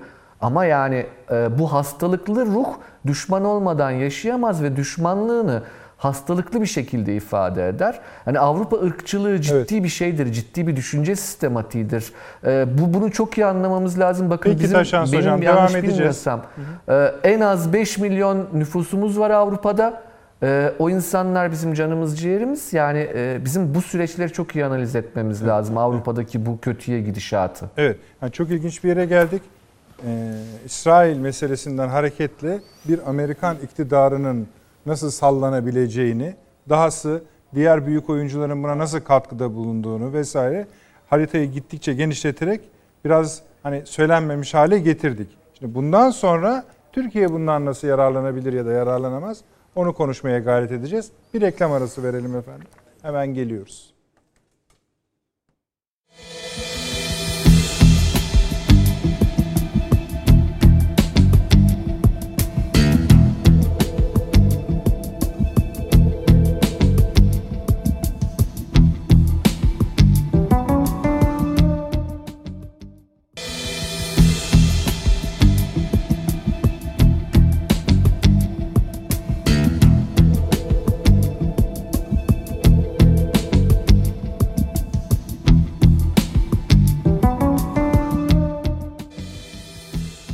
Efendim akıl odası devam ediyor. Şimdi Süleyman Seyfi hocamla yürüyeceğiz biraz.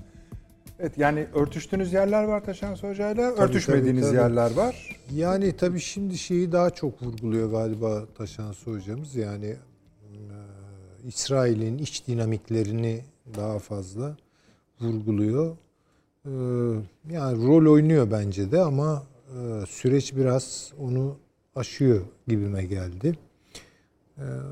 Bir de e, bu İran'daki Çin ve Amerikan etkilerinin paralelleşmesi meselesi beni düşündürtüyor. Yani böyle bir şey gerçekten var mı ve bu Rusya'yı tedirgin edecek kadar ileri bir boyutta mı onu e, tam kestiremiyorum ama gördüğüm kadarıyla İran üzerinde ikisi de oynuyor. Yani ama bir örtüşme yok. Dolayısıyla orada yine katılıyorum ben e, Taşan Hoca'nın dediklerine. Yani İran'dan bir şekilde bunun bedelini ödemesi istendi Rusya tarafından. Ama İran'ın bu konuda bence çok da e, hız kesici kanaatinde değilim. Amerika ile ilişkiler Şimdi ikisini de bir kere yedeğini aldı ve bu iktidar ve muhalefet arasındaki bölünmeye de oturdu. Yani baktığınız zaman ılımlılar İran'da işte Amerika ile anlaşmayı tazelemek, e, e, parasal kaynakların açılması, nükleer e, enerji anlaşmasının e, yenilenmesi vesaire. Hatta dikkat edelim değil mi? Kasım Süleymani'yi bile harcadı. Tabii tabii tabii. Tabii tabii orada öyle bir şey var. Ama bir kavga olduğu da anlaşılıyor. Hemen Hamaney cevap verdi falan değil mi? Yani orada da işte orduyla devrim muhafızları arasında falan bir takım bölünmeler var. Ama İran bence işte orada bir İran aklından e, yola çıkabiliriz. İki kanadını da açtı öyle düşünün. Bir kanadının altını Çin dolduruyor, öbür kanadının altını da Amerika dolduruyor. Eğer bu işlerse yani Biden e, devam ederse bu çizgi üzerinde e, İran Rusya'yı falan dinlemeyecektir ve İran Rusya gerilimi de artacaktır. Bunun bize dönük bir şeyi olabilir, yansıması olabilir. Türkiye için, Türkiye Rusya için daha önemli bir hale gelecektir. Ama sınırımızda da başka sorunlar ortaya çıkabilir. Var tabii. Şimdi yani bu hemen oturacağız, anlaşacağız, sarılacağız manasına gelmiyor ama daha önemli hale gelecektir. Dolayısıyla Türkiye, Türkiye İran ilişkiler açısından dedim. Türkiye-İran ilişkilerinin bu gidişat üzerinden gerileceğini zaten söylüyorum ben. Yani bu İsrail'in de çok istediği bir şey. Çünkü Mezopotamya'da kavga vardır. Irlarla Turların bir kavgası vardır. Çok eski bir kavgadır. Onu canlandıracaklar. İşte burada Katolik etkisi çok önemlidir. Çünkü Katoliklerin e, Osmanlı döneminde de böyledir yani sürekli bizim bir doğu sorunumuz çıkmıştır yani. Yavuz Sultan Selim'i bakıyorsunuz hep doğu seferi. Niye? Arkasında İran var falan. Oradaki işte nizam bozuklukları vesaire diye. Yani normalde bıraksanız Yavuz Sultan Selim başka yerlere giderdi yani. Ama gidemedi yani. Ve revize etti bütün devlet planlarını, planlarını filan. Şimdi demek istediğim burada böyle bir problem var. Böyle bir gerilim e, İran'a da yaramaz, Türkiye'ye de yaramaz. Bunun da tecrübesine sahip. Hem İran hem Türkiye. Ama İran'ın ne yapacağı belli olmuyor. Yani İran bu iki kanadını da şişiren rüzgarlara güvenip bir de bunu besleyen dikkat edelim bu Katolik etkisi. Şimdi onu çok doğru söylüyor e, Taşan Hoca. Bu Katolikler bu resimde ağırlık koymak istiyorlar. Yani ağırlık koymak istiyorlar. Bunu mümkün mertebe İran, e, şey, İsrail'e belli bir mesafeye dayandırmak ama o mesafe onu başaramıyorlar. Başaramadıkları için e, tekrar e, şey çizgisine geliyorlar. İsrail çizgisine geliyorlar. E, dolayısıyla fotoğraf tamamlanıyor. Yani bu anti İslamizm ya da anti İslam İslamizmi bırakalım yani. Anti Müslüman yeni ırkçılık ya yeni işte düşmanlık e, temellendirmesi Katolikleri, Püritanları ve e, Siyonistleri bir araya getiriyor. Aman ona çok dikkat etmek lazım. Bayağı yani bir şey bu, Bayağı bir şey oluyor. Orada hem hemizah oluyorlar. Yani orada çok Peki. ciddi bir, bir problem var Türkiye açısından. Bir de şu konu hep ana konu, ana kriz ne olursa olsun beraber yürüyen bir şey var ya. İsrail ile barışmak, Mısır'la barışmak, Suriye ile barışmak, siz de bahsettiniz. Suudi Arabistan'la barışmak. Suriye'yi biraz ayırıyorum Tabii. ama bu dörtlü için tek efendim, tek başından beri söylüyorum. Boş iş. Buradan bir şey çıkmaz. Hangisini söylüyorsun? Yani Mısır'dan da çıkmaz, hmm. İsrail'den zaten çıkmayacağı ortada. Bu olay yaşanmadan evvel de e, bunu burada dilimiz döndüğünce söylemeye çalışıyorduk. İşte İsrail'le anlaşalım da falan, hani Mısır'la anlaşalım da falan. İsrail bir kere Mısır'ı kaç yerden sıkıştırdı ve avucunun içine aldı. Aşağıda Etiyopya üzerinden sıkıştırdı. Süveyş kanalına alternatif bir kanal açarım ha ile sıkıştırdı. Yani bu, bu önemli. İçeride bir takım meseleleri var. Yani Mısır siyasetinin bölünmeleri çünkü Mısır da çok kritik bir durumda. Yani bu Hristiyan Araplarla Müslüman çoğunluk, e, Arap çoğunluk arasındaki gerilimler artmış vaziyette. Bunları görelim. E, başka türlü etnik problemler falan da çıkıyor oralarda. Yani demek istediğim öyle kolay kolay hadi git e, ben görmeyeyim Türkiye ile anlaş işinizi görün diyeceğini ben hiç zannetmiyorum İsrail. Yani buna izin vermeyecektir. Peki. Ee, tabii Libya çok önemli kilit bir şey.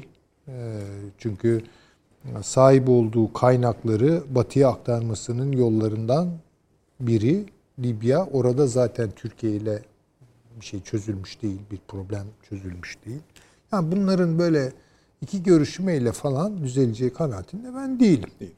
Hatta Türkiye-Amerikan ilişkilerinde bozulmasına gerek olmadığını zaten O bozulacak zaten artık bir şey bozuldu o. Heh. Yani onun tamirini falan bekleyenler varsa boşuna bekliyorlar Peki. yani. Ona Türkiye bölümünde geleceğiz ki şimdi tam ona başlıyoruz. Avni Bey, şimdi işte tabloyu gördünüz. Peki Türkiye, Amerika, hı. yani Amerika derken şunu da söylüyorum esasında. Yani bu işte Kuzey Irak, Kuzey Suriye, Sair aslında onu konuşuyoruz yani.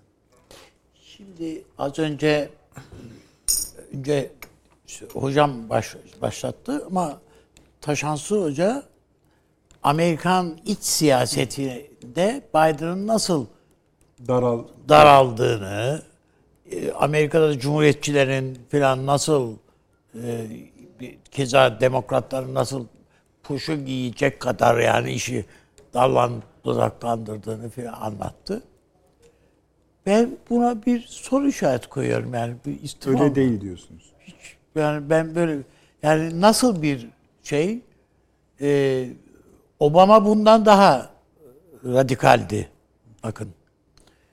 Öyle ki Netanyahu'ya randevu vermeyecek kadar. Yani New York'a e, Washington'a gelmiş Netanyahu otelde beklerken randevusu falan yok. Yani böyle bir şey yok.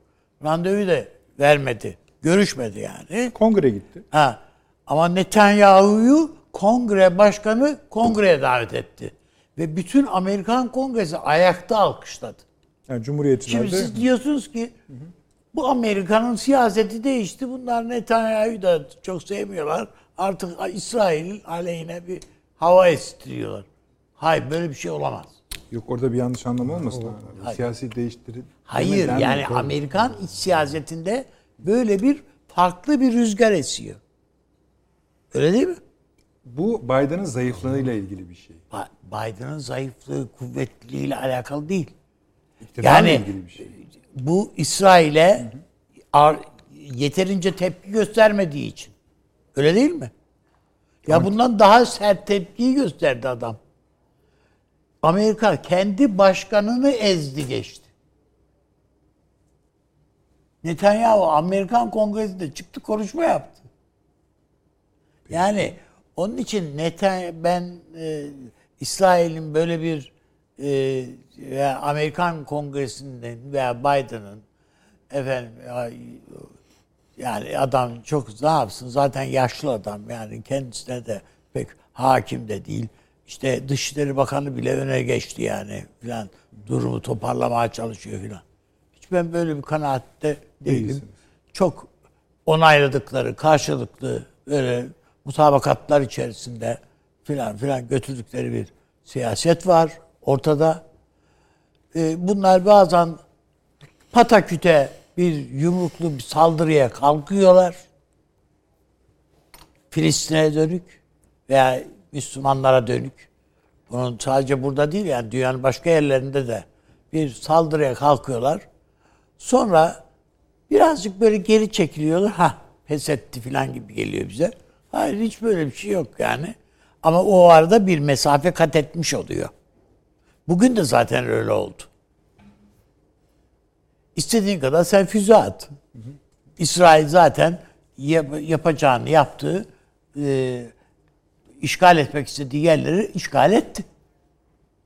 Yani bu, buna geri çekil kardeşim diyen yok. Amerika da demiyor bunu. Aksine daha iyi. e, Adam diyor ki bana bir iki gün süre ver. Yani daha işimi bitirmedim. iki gün daha işte artık kaç kişi daha öldüreceksen öldüreceksin. Ka- kaç yeri daha işgal edecekse edecek. iki gün daha. Ama sen diyorsun ki orada gazeteciler var. O binayı vurma. 10 dakika bize izin ver diyorsun. Hayır diyor. Vuruyor seni. Üstelik batılı gazeteciler de var. Tabii batılı fa- fark etmiyor yani. Yani orada çünkü nihayetinde sen batılı gazetecilerde Filistin halkının çektiği eziyeti, zulmü kaydediyor. Tamam bu zaten benim istemediğim şey diyor adam. Ben vur gitsin. Batılı gazeteci dediğin kim ki? Antis İsrail, İsrail karşıtı kim var ise yani Netanyahu dediğin adam Entebbe baskınında ölen bir tane Mossad personeli var. Onun abisi, o, onun ka- erkek kardeşi bu Netanyahu. Öyle. Tamam.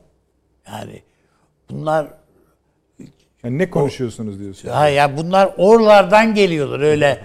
Yani çok şey değiller yani e, oralarda kelleyi koltuğu alıp girmişler bu işlere. Peki. İsrail'de nitekim bu tür insanların anıt mezarlarına filan baktığı vakit nasıl bir düşmanlıkla ve onların anma günlerine, şunlara bunlara baktığın vakit nasıl bir düşmanlıkla hareket ettiklerini anlıyorsun. Benzer nitelikte duygular e, bu Trump takımında da vardı. Yani onun için e, bu şeyden yani mesela biz Rusya çok önemsiyoruz şimdi. Değil mi Rusya'nın tavrını falan? Hiç böyle bir şey olmaz yani. Rusya'da da bir e, şey vardır. Yani Yahudi sevgisi vardır. Yani e, Putin de yarın bir gün o Arap Arap falan hiç dinlemez satar yani. Anında. İsrail dediğinin yarısı Rusça konuşuyor ya. Rus göçmenler bunlar. Balalayka ile dans ediyorlar. Filan yani hiç öyle şeyleri yok. Kedi diyorsunuz. yani. Bir, bir miktar, bir grubu bizim işte İbrahim Tatlıses'in filan türküleriyle filan filan dans eder. Değil mi? Yani eğlenir. Veya Zeki Müren şarkılarıyla. Çünkü Türkiye üzerinden göçecek siz mesela Yahudiler. Trump politikalarını mı İsrail'i daha destekler buluyorsunuz? Ya da Netanyahu nasıl? Yoksa Biden politikalarını mı? Şöyle en azından Trump- Trump'ın bir projesi vardı Orta Doğu için. Trump'ın Tra- Biden'ın projesi de yok. İsrail ne derse onu proje kabul edecekler bunlar. Öbürü hiç değilse iki, iki devletli bir çözüm ama senin sana ben küçük bir yer ayırdım diyordu. Şunu değil mi yani e, bu Kushner'in planı, o projesi hepsini içine alan, Ürdün'ü, şunu bunu da içine alan bir coğrafya üzerine oturtturulmuş bir projesi vardı. Biden'ın projesi falan da yok. Blinken'ın falan da hiç öyle bir projeleri yok yani bunların. Yani o işin akışına bakarak yapıyorlar. İsrail ne derse nereye kadar giderse oraya kadar gidecekler bunlar. Peki. Yani Ürdün darbesini biraz etüt etsek ya bir casus bir İsrail casusu bir devleti salladı ya yerinden. Bir prens gitti, bir kral yerin nereye saklanacağını şaşırdı. Bir, bir İsrailli bir casus. Peki.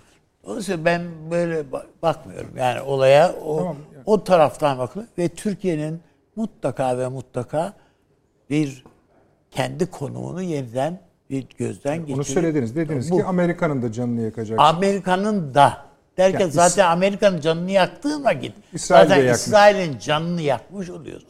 Peki. Tamam. Taşansı hocam. Ee, hazırlıksız yakalandım şimdi. Hazırlıksız niye Şöyle, yakalanıyorsunuz? e, Avni Bey bir hani ton bu- laf söyledi. Ee, işte o yüzden hazırlıksız yakalandım. Şimdi Buyurunuz. efendim orada e, şöyle bir şey, son söylediğinden başlayayım Avni Bey'in. E, Şeye katılırım yani bir projeleri yok e, Biden ve e, işte ekibinin Orta Doğu'ya dair. Ben bu cümleye katılırım. Ama bir projenin olmaması yani uygulanabilir bir projenin olmaması niyetleri ve seçim öncesi vaatleri olmadığı anlamına gelmez.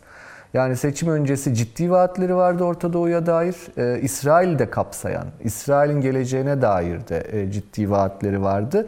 E, ve son derece de eleştireldi pozisyonları. Yani şeyi hatırlattı Üstad çok doğrudur. Obama'nın Netanyahu ile olan ilişkisi gibi. Yani Obama döneminin e, bir nevi devamı olma vaadi bütün çerçevede vardı zaten e, Biden'ın seçim kampanyasında. Ve bunu tabii ki İsrail konusunda da uyguluyorlardı aynı çerçeveyi. Şimdi ancak e, niyet başka, kapasite başka.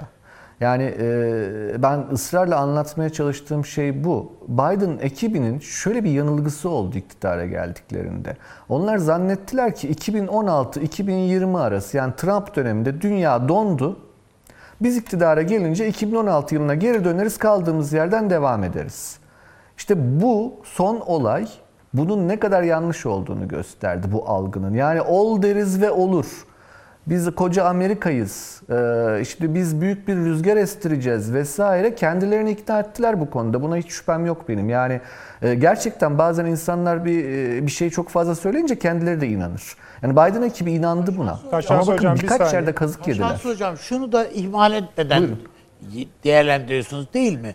Ama Biden, e, Biden bağıra bağıra bütün Demokrat Parti bağıra bağıra artık İran'la ilişkilerimizi değiştiriyoruz. Biz geri alıyoruz, çekiyoruz bu şeylerimizi diyerek İran'la anlaşacağız diye bağıra bağıra geldiler. O, o yüzden yani e, İsrail'in bunun ne bunların ne yapacağı konusunda hiçbir tereddütü yoktu yani. Yani o bakımdan İsrail'in onun için Doğru. bu yüzden hazırlıklıdır yani İsrail. Ah, kesinlikle, kesinlikle, kesinlikle öyle. Ama çok önemli bir şey hatırlattınız bana üstadım. Şimdi Biden'ın seçim öncesi olumlu vaatleri vardı, olumsuz vaatleri vardı. Yani birilerine olumlu davranacağım, birilerine de olumsuz davranacağım diyordu. Şimdi bakın olumluluklarda bir sıkıntı yok. Onları yapıyorlar. Mesela ne? İran'a dedi ki e, seçimden önce biz İran'la nükleer anlaşmaya geri döneceğiz ve İran'ı uluslararası sisteme entegre edeceğiz. Şimdi bunda bir sıkıntı yok. Yani barış yapma konusunda hiç sıkıntıları yok Biden ekibinin. Sıkıntıları kavga etmekte. Yani verdikleri kavga sözlerini tutamıyorlar. Hatırlatalım. Efendim Muhammed Bin Selman katil değil miydi? Böyle demiyor muydu Biden ekibi? Ya bu kelimeyi kullanırlar. Murderer dedi. Ya katil işte bunun Dedi canım Türkçesi. dedi onu. Onu dedi. E ne oldu? E bunu kullandınız. Ya bunu ben kullanmam bakın yani bir devlet adamı için. Ya kullanamam bir akademisyen olarak ama onlar siyasetçi. Bir devlet adamı için öyle ya da değil tartışmıyorum. Bunu dedi. Şimdi bunu dedikten sonra ne beklersiniz? Biden yönetimi iktidara gelince e, efendim Suudi Arabistan'la ciddi krizler yaşanacak vesaire vesaire. Ne oldu? Blinken çıktı dedi ki e, o beyefendi dedi Suudi Arabistan'ı uzun süre yönetecek. Bizim ciddi çıkarlarımız var. Dolayısıyla biz böyle şeyleri önemsemiyoruz. Asıl olan Amerika'nın çıkarlarıdır. Bir. Efendim başka? E, Biden yönetimi ne diyordu? Rusya'ya yükleneceğiz. Doğu Avrupa'nın güvenliğini sağlayacağız. E gördük Ukrayna'da. Ne oldu? Gözünüzü seveyim yani. Ruslar birlikleri yığdı Ukrayna sınırına. Doğru değil mi? Yani söyledik işte yani. Yani siz dedik bunu yaparsanız adam Odessa'ya kadar gider. E bunu gördük geri çekildi. İki. Yetmedi. İsrail konusunda çok açık vaatleri vardı Biden yönetimine. hocam bir dakika. Ben Hocam duyamadım ama Avni Bey. Bunların dişi diyorum bir tek bize mi geçiyor İşte yani? geçmiyor diyoruz Dö- abi. Nerede geçmiyor yani? İşte dün- kanırtıp Çok güzel duruyorlar soru. yani. Çok güzel soru. Çok güzel soru. Çok güzel soru. Ben hani tam oraya gelmek istiyorum aslında. Şimdi e, Rusya konusunda bu. Efendim ne oldu? Geri adım attı. Ne oldu? E, Putin'le görüşmek istiyorum dedi Biden. Yani bakın krizi, Ukrayna krizini köpürten Biden yönetimiydi. Ee, ama Rusya'dan gelen tepkiyi görünce geri adım attılar. Sonra Biden dedi ki ben Putin'le görüşüp bu sorunu çözmek istiyorum dedi. Hatırlayalım Kremlin'den gelen cevap neydi? Öyle kolay kolay görüşmez bizim devlet başkanımız. Ya bakar mısınız Allah aşkına? Şimdi kocaman süper güçsün sen dünyada. Ee, Mısır, e, Suudi Arabistan'da bunu yaşadın. Üstüne Ukrayna'da bunu yaşadın. Şimdi gidip görüşmeye çalışıyorsun. Peki bu da okey. Ee, sonra efendim İsrail konusunda neydi vaatleri? Şunu açık açık söylüyorlardı. Netanyahu yönetimi İsrail'in demokratik, kurumsal kültürüne yabancıdır. Netanyahu yönetimi Orta Doğu'da barış getirebilecek bir yönetim değildir. İsrail için olması gereken Arap komşularıyla iyi geçineceği ve Filistin sorununu da iki devletli çözmesi gerekir. Bunları söylüyorlardı. E ne oldu şimdi? Netanyahu'ya cevap veremiyorlar. Yani ortada fol yok, yumurta yokken bunları söylüyordunuz. Adam şehirlerin üstüne bomba yağdırıyor şu an ve siz hala silah sevkiyatı yapıyorsunuz. Bakın bunlar yenen goller üst üste ama bakın bu şunu göstermiyor. Burada o yüzden bu e, Demokrat Parti için yarılmaya özel önem atfettiğimi söyledim ben. Bu Amerika'da establishment'ın en zayıf olduğu, en esnek olamadığı alandır İsrail. İşte bunu biliyor Netanyahu ve bunu bence Putin de biliyor. Ve yani vaatlerini tutamayacağını, bu vaatlerin gerçekçi olmadığını suratına vurdular İsrail'de. Bu yaptı son Netanyahu'nun bu hamlesiyle. Netanyahu iç siyasette kazandı. Uluslararası siyasette Biden'a haddini bildirdi tırnak içerisinde. Ama bunun sonuçları olacak tabii ki. Şimdi onları tartışmak gerekiyor. Yaşansı Şimdi. Avni Bey Üstad'ın sorduğu soru dişleri bir tek bize mi geçiyor sorusunun cevabına e, kısacık e, vermek Tabii, isterim. E, efendim geçmeyecek herhalde. Herhalde ki geçmeyecek. Nereden çıkarıyoruz geçmeyecek? Siz açılışta ne söylediniz? YPG, PKK. Şimdi YPG'nin PKK ile aynı olduğu Senato'da söylendi yetkililer tarafından. Bakın Amerikan Senatosu'nda söylenen bir şey ciddi bir şeydir. Dolayısıyla Amerika açısından da YPG eşittir PKK. PKK peki nedir? Amerikan kanunlarına göre terör örgütüdür. Siz bunu ziyarete gidiyor musunuz? Gidiyorsunuz. Maşallah denir buna. E ne yaptınız? O gün size dedi ki e, oradaki sizin müttefikiniz, senin ziyarete gittiğin adamların şefi vardı ya artık yok. Şimdi dolayısıyla hani öyle kimin kime diş geçireceği vesaire o birazcık denge meselesi. Ee, yalnız kalmamak, güç inşa etmek. Yani bu programda hep konuştuğumuz mevzu bu zaten. Güç inşa etmek, güç devşirebilmek. Uluslararası siyaset, genel siyaset böyledir zaten. Judo gibidir. Karate gibi e, kendi gücünüzle bir şeyleri kırmak değildir. Etraftaki farklı güçleri sizin talebinize göre devşirebilmek, yönlendirebilmek sanatıdır. E şimdi benim anladığım Türkiye'de e, Haziran'daki Biden görüşmesi öncesinde e, bazı şeyleri gösteriyor. Yani demek ki öyle hani kimse de kimseye kolay zarar veremiyor zaten. Ancak e, bütün bu Yaşansı olayları hocam. biraz önce anlattığımız çerçevede e, buyurun. Bir tek şöyle bitireyim hani Amerika'nın kapasitesizliği e, e, çerçevesinde değerlendirmek doğru olacaktır diye düşünüyorum.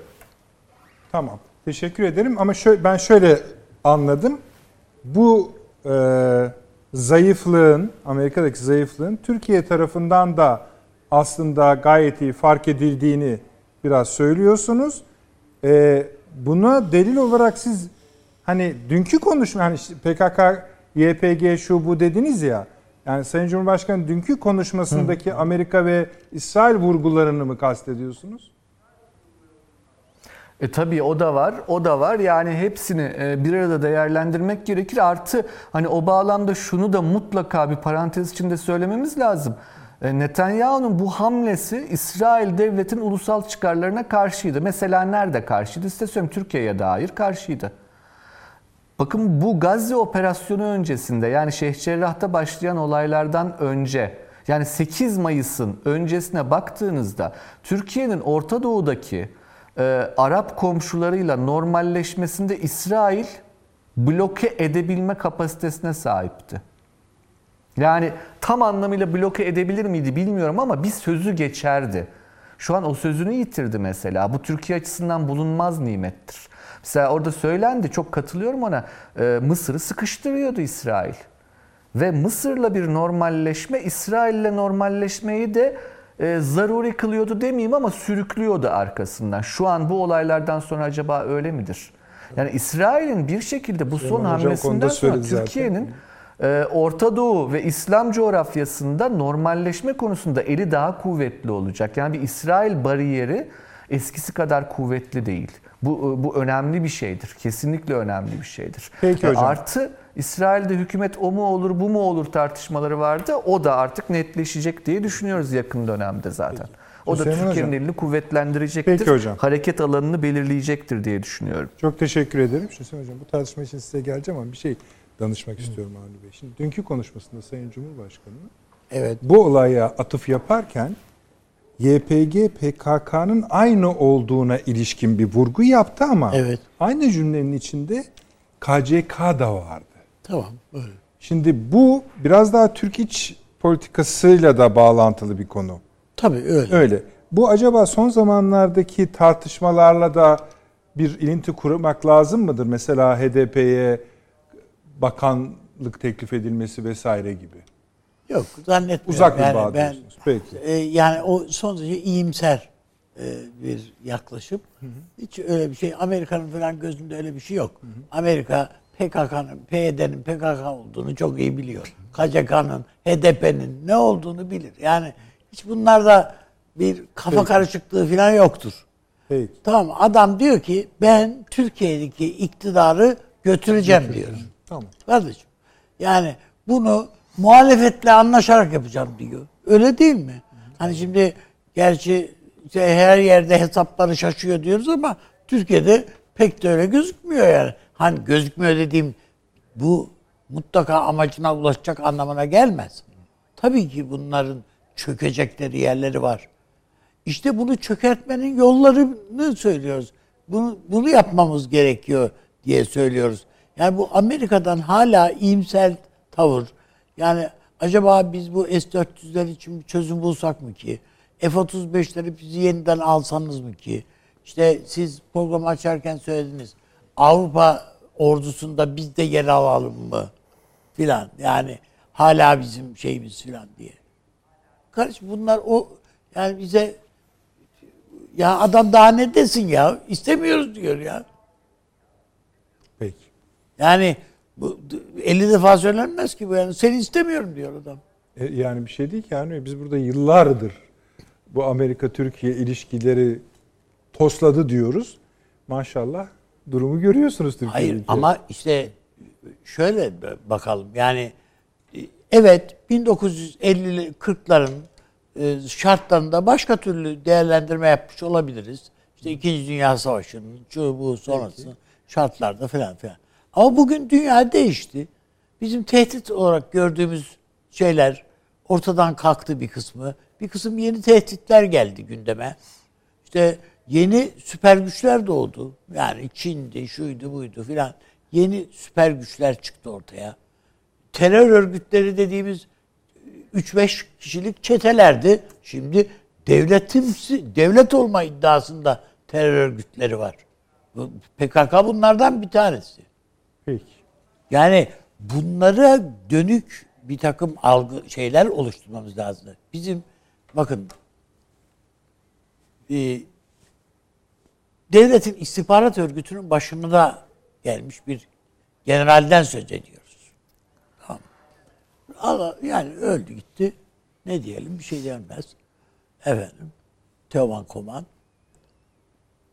teftişe geliyor ya bir kıtaya. Burası neresi diyor ya bu, bu, bu bina ne? İşte mescid efendim diyorlar. Ne oluyor diyor yani. İşte namaz kılınıyor. Şuradaki adam kim? İşte o imam efendi. Rütbesi ne?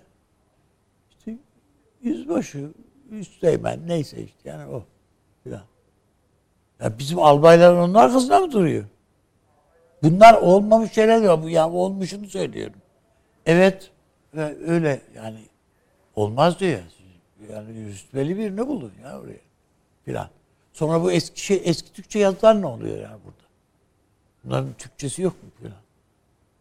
Bu Türkiye'nin bir istihbarat örgütünün başındaki adam. Bu Türkiye'nin Milli Güvenlik Kurulu Genel Sekreteri, Jandarma Genel Komutanı idi. Türkiye'nin Türkiye bu noktadan geliyor bu değerlendirme şeyi bu. Bu kafayla Bu, bu öyle çok da uzun zamanlar geçmedi bunlardan. Yakın Yani siyasi tarih. yakın, de- yakın dönemin yani adamlarından söz ediyoruz. O yüzden biz çok daha yenileşmemiz lazım. Yani kafayı yeniden şey yapmamız lazım. Mutlaka ve mutlaka elbette ki Amerika'daki güç var, şu var, bu var falan. Ama bizim yaratıcı zekamız benim bana göre çok daha üstün. Çok daha ama biz bu pırıltıyı ortaya koymamız lazım. Ve bir ces- Amerika'ya karşı olmak gibi bir ürküntümüz var bizim ya. Biz çok korkuyoruz yani. Ne yani Amerika'ya İşte o hani karşı siz- mısın yani filan gibi. Bir şey söylüyorsun adam diyor ki yani ne İşte NATO'dan çıkalım mı demek abi. istiyorsun diyor. yani ya bunu- kardeşim önünde ya, bir oturalım biz konuşalım. Niye çıkalım NATO'dan? Biz çıkarsak yerimize Güney Kıbrıs'ı alacaklar veya bilmem İsrail'i alacaklar. Ne lüzum var yani onu söylemiyoruz diyorsun sen. Adam diyor ki ya senin söylediğin o. İlk ağızda diyor hemen bir şey olduğu vakit İncilliği kapatalım diyorsun. Ya tamam kapatmayalım açık dursun. yani dert bu buymuş gibi görünüyor. Veya tedbirlerimiz bundan ibaretmiş gibi görünüyor. Peki. Bugün Sayın Bah- Bahçeli'nin de öyleydi. Yani mesela İncilliği kapatalım, küreciyi kapatalım falan. Ya bu de, de- bu değil ki Amerika için. Yani telsiz adamın telsizi ha orada durmuş abi. Ya götürmüş başka yerde durmuş yani. Dinleme değil bu? Söker götürür yani.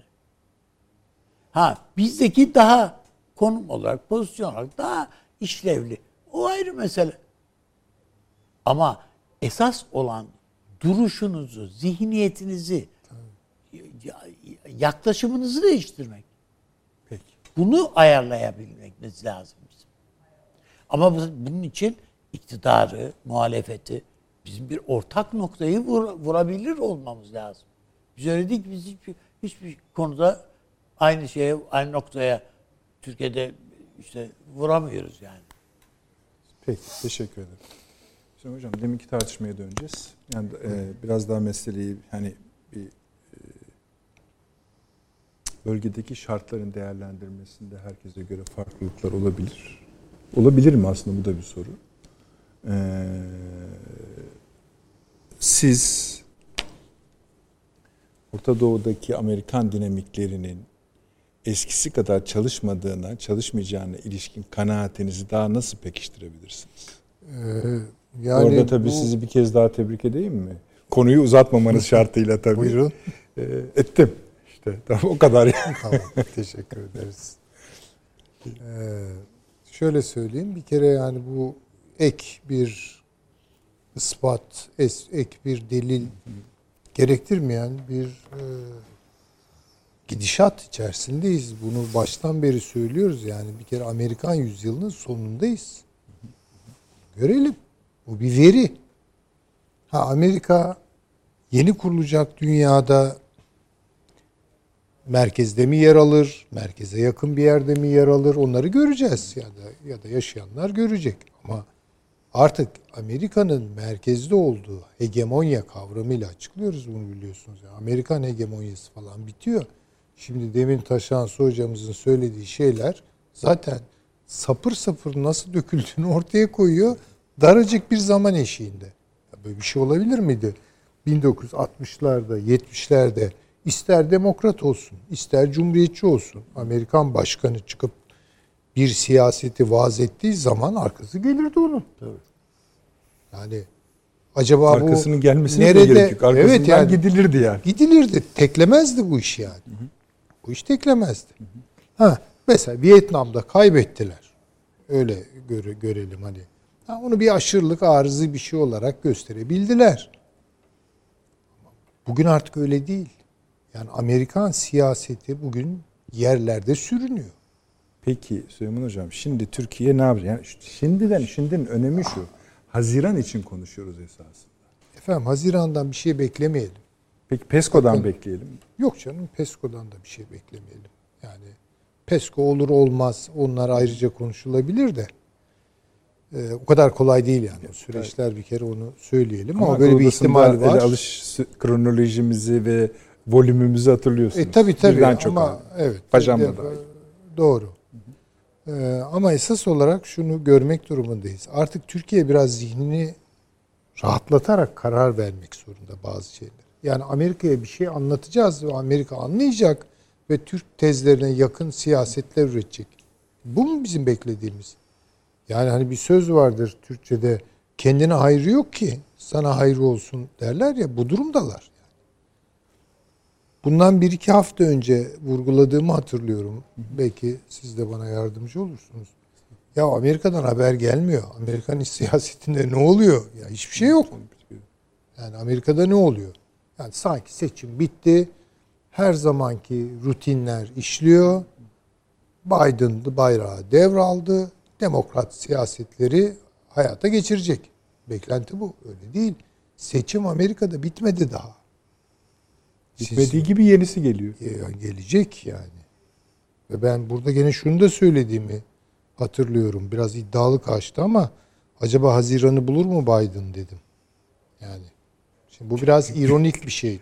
Aşırı olduğunu ben de kabul ediyorum. Hani ama Haziran açısından söylemedim. Hani yine de lafınızı geri almayın bence. hayır ben almıyorum Hayır. zaten. Yani ne kadar Sonuçta sallantılı 13 gün 13 gündür. Evet. Ne kadar sallantılı, ne kadar zor durumda olduğunu gördük. Ha bunu belki şöyle halledecekler. Ya artık çok yaşlandı. Yani e, kendisi de çiftliğine çekilip torunlarını sevmek istiyor falan gibi bir haber bir gün çıkabilir. Arkasından önemli değil. E, Kim gelecekse Kamala Harris mi gelecek? Blinken mı gelecek? Yani bilmiyorum. Ama sonuçta tablo değişmeyecek. Bunu görelim. Amerikan siyasetinin rasyonel karar verdiği noktalarda hep şu soruyu soralım. Bu kararı verirken neleri kaybediyor? Ve daha fazla kaybetmemek için mi bu kararı verdi?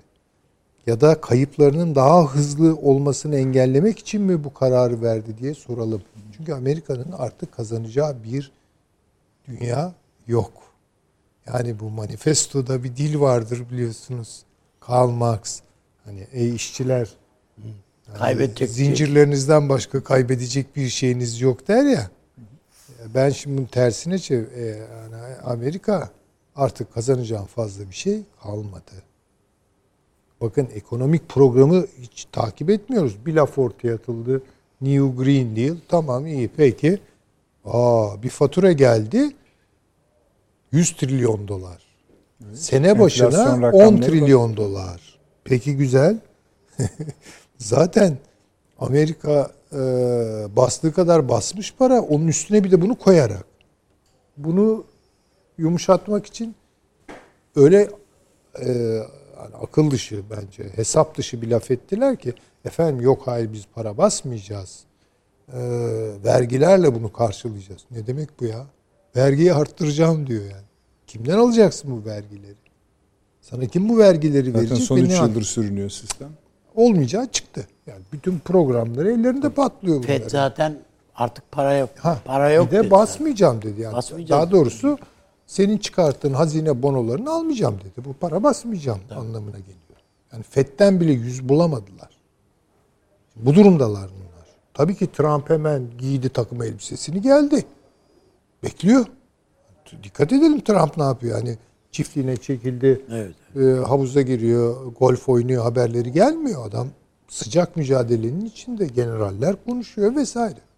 Şimdi bunları görelim. Ben şunu da demek istemiyorum. Yani e, kusura bakmayın hegemonik bir gücün ölüsü de bazen zarar verir Tabii adama. üzerinize Yani- devrilir. Ha devrilir falan yani. Böyle şeyler vardır.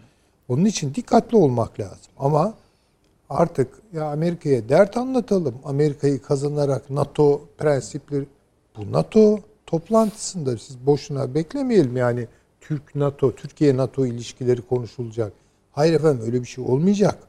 Ayaküstü 5 dakikalık bir konuşmayla konuşulacak bir konu değil bu. Ama oturularak konuşulan meselelere bakarsanız onun gündemi oluşturuluyor. NATO'nun varoluşsal problemleri konuşulacak.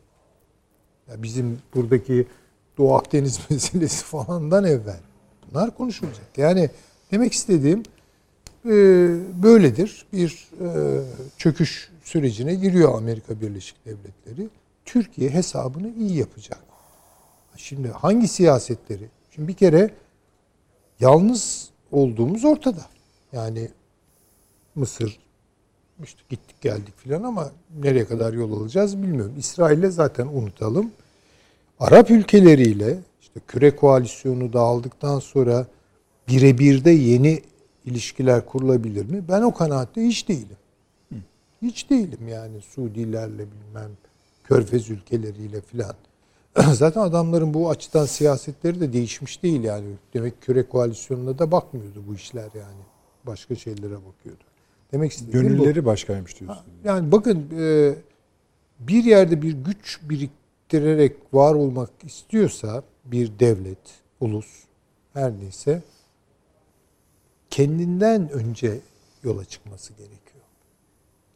Şimdi biz acaba kendimizden yola çıkıyor muyuz? Çünkü bunun bozulmuş ifadesi şudur. Türk'ün Türk'ten başka dostu yok falan. Bunlar tabi ucuz laflar. Ama önce bir kere demin çok güzel e, söyledi üstadımız.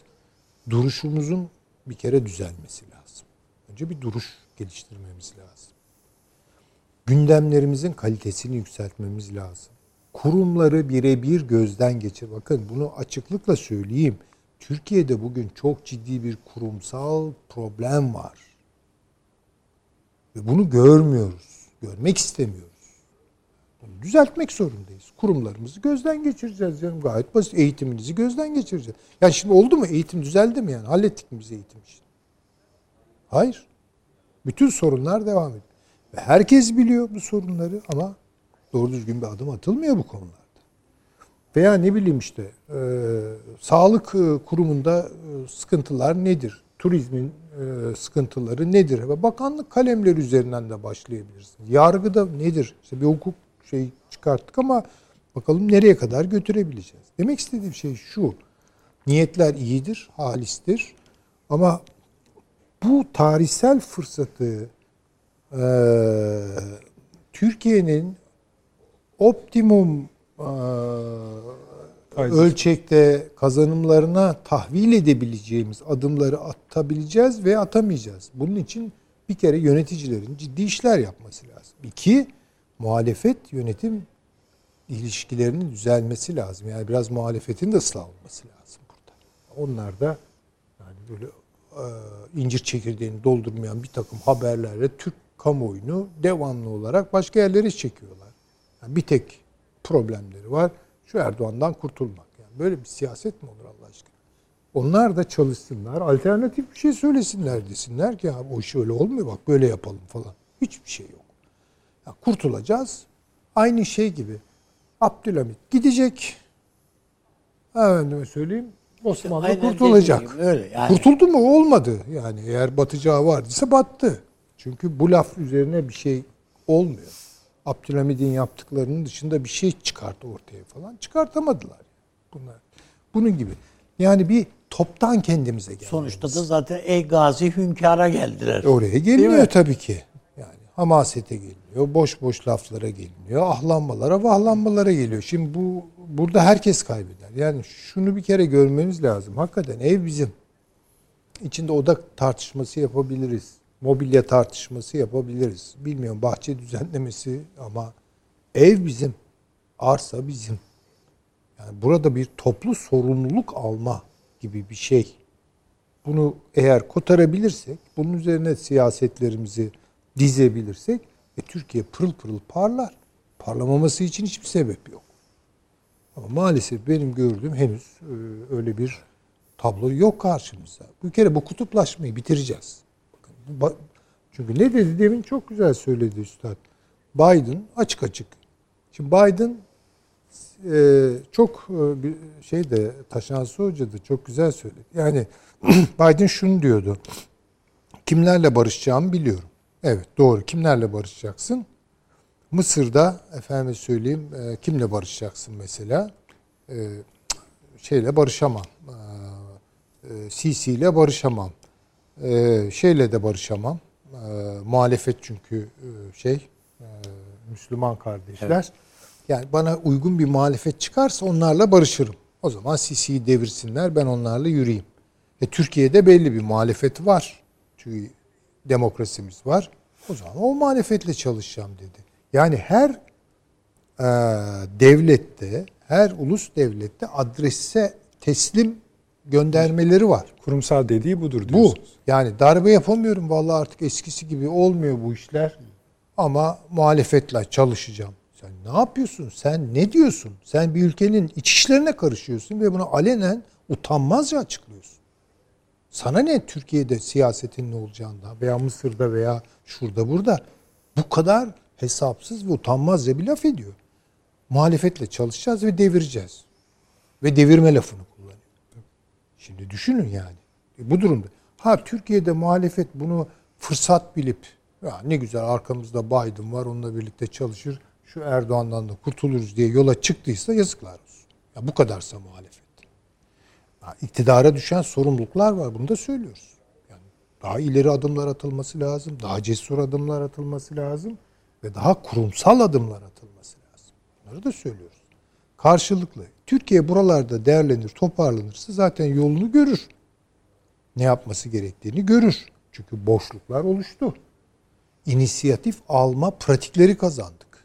Doğu Akdeniz'idir, efendime söyleyeyim Libya'sıdır, şusudur, Avrupa'sıdır. busudur, Avrupa'sıdır. Kendimize güvenimiz geldi. Bilhassa Çok güzel. Orta Asya, Kavkaslar Tabii. vesaire. Ama bunlar büyük işler. Büyük Bakın işler için büyük işlerde kurumsal takım akıl, gerekiyor. takım ve bir takım komplekslerin siyasetin her gün ürettiği paraziter komplekslerin aşılması gerekiyor. Bünyeyi bir kere bunlardan kurtaracağız. Aksi takdirde olmayacak bu iş. Peki hocam. Biraz gündemlerimizin kalitesini arttıralım. Doğru. Yani buraya kadar saydıklarınız içinde en zor en zorlanılan konu bu. Aslında bence en iyi niyetle bir çırpıda da çözülebilecek mesele bu. Ha işte zaten bu söylediğiniz bakın, için ne kadar zorlu olduğunu gösteriyor. Çünkü iyi niyet lafını kullanıyor. Niyet evet. Ha, esas yok ki işte. Yani- olan niyet. Yok işte. 19 yani 27 Mayıs öncesi rahmetli Menderes'in bir şeyi var. Ee, Ankara Palas, Ankaralılar daha iyi biliyor orayı. O dönem zaten Ankara'nın en lüks yeri yani. Orada bir davetten çıkarlarken Menderes İsmet Paşa'nın yanına geliyor ve kol kola giriyorlar birdenbire o Demokrat Parti'nin işte Za- Zafer Gazetesi filan, işte Cumhuriyet Halk Partisi'nin Ulus Gazetesi filan.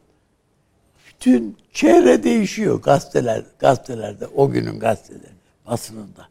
Ha ne kadar sürüyor o ayrı. Yani 3-5 gün sürüyor, bilmem ondan sonra tekrar eski şeye dönüyor. Havası dönüyor. Fakat söylemek istediğim hocam ya ta, e, değerlendirmesi son derece doğru. Bizim bir şekilde temel meseleler üzerinde konuşabilir olmamız lazım. Ve bunu çözmek için konuşabilir olmak. Yoksa yani bilek güreşi yapmak için değil yani. Nasıl, ne yapalım? Kardeşim bu işte Libya'ya gittik. Bu yani eğlence olsun diye gitmedik. Burada nasıl ulusal çıkarlarımız var, bilmem neyimiz var falan. Ha burada ittifakımız olsun. Ha orada bir takım nüanslarda yanlışlar, eksiklerimiz olabilir. Bize onları hatırlatabilirsiniz. Bizim istihbarat teşkilatımız gelip sizi bilgilendirir. Savunma Bakanımız gelir, meclise bilgi verir, şunu yapar, bunu yapar falan. O ayrı mesele. Ama temel mesele budur. Temel mesele Türkiye'nin güneyinde böyle bir devlet kurmak istiyor birileri. Buna karşı bir yaklaşımımız var bizim. Ha, sen başka bir şey söylüyorsan o zaman gel söyle. Dinleyelim. Bu, bu ya bunları bunları konuşamadı. Konuşamayınca zaten iş kavgaya dönüşüyor zaten. Mahalle ağız dalaşı. Yani muhalefete ilişkin ve de gündemin kalitelendirilmesi ilişkin te- ilişkin tavsiye ve temennilerinizin kıymeti tartışılmaz. Gel gelelim. İş şöyle gidiyor. Yani değil bunlara herhangi bir şekilde yaklaşmak. Şimdi demin dediniz Daha ki da- anladım. Demin Yani daha da böyle ki yani kumpaslı bir dönemin Haziran'a- işaretlerini alıyor. Haziran'da falan. Türkiye'nin aslında Amerika ne yapacak bunu düşünmeyi bırakıp bir tarafa Yoluna Amerika ne yaparsa yapsın. Tabii, tabii. Sen Haziran'a kadar ne yapacaksın? Amerika'nın önüne nasıl bir fotoğraf koy- gelecek? Türkiye fotoğrafı gelecek. Ha, Suriye'de o söylediğimiz gibi oyunu bozmuş bir Türkiye mi? Türkiye Veya Irak'ta veya başka noktalarda Kıbrıs'ta, Libya'da oyunu bozmuş bir Türkiye fotoğrafı mı gelecek? Ha, o zaman Amerika ile senin bizim konuşmamız farklı olur. Adamın da bize fa- söyleyeceği farklı şeyler olabilir. Yoksa hayat böyle S-400'ler konusunu nasıl ikna ederiz Ama bak endekslersek izle- izleyicilerimiz mesela yani. şeyi hatırlatıyorlar Ermeni soykırımı meselesinin daha doğrusu. Neyi? Ermeni soykırımı meselesinin Amerika tarafından Evet. e, söylendiği ve bunun Haziran'a bırakıldığını söylüyorlar. E şimdi şöyle onun e, baktığınızda adam bunları zaten gayet planlı yapıyor. Hiç öyle yani sekme yok. Bu işlerde. Yani Türkiye'nin de oradaki tutumu belli olacak manasında bu konudaki. Bakın ben size bir şey söyleyeyim. Bu Ermeni meselesi falan fazla oraya bizimkiler oraya uzatmayacaklar. Oraya getirmeyecekler. O Ermeni şu anda Ermenistan bile bu konuda Amerika şey e, şey değil. Bu kadar ateşli değil yani. Ulan bu yine böyle dendi. Biz yine hudut kapısını açmayacak bu Türkler. Efendim hava sahası uçuşa kapalı bilmem ne. Yani Ermenistan'ın önünü tıkadı bu kara şey söylem. O onun Ermeniler bile farkındalar. Amerika ne yaptığının farkında olsun ya da olmasın. Ama Türkiye bunun üstünden yapmayacak. Türkiye başka bir şey koymak zorunda.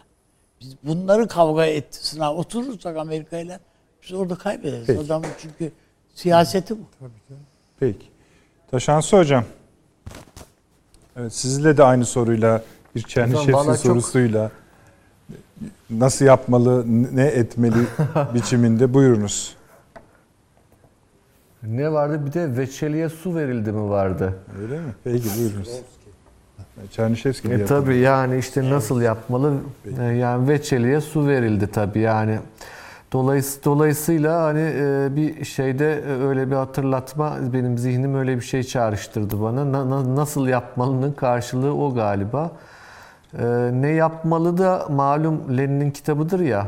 E, başka bir tane daha kitabı vardır. Çok beni güldürmüştür her zaman. Geniş kitle içinde dar parti çalışması.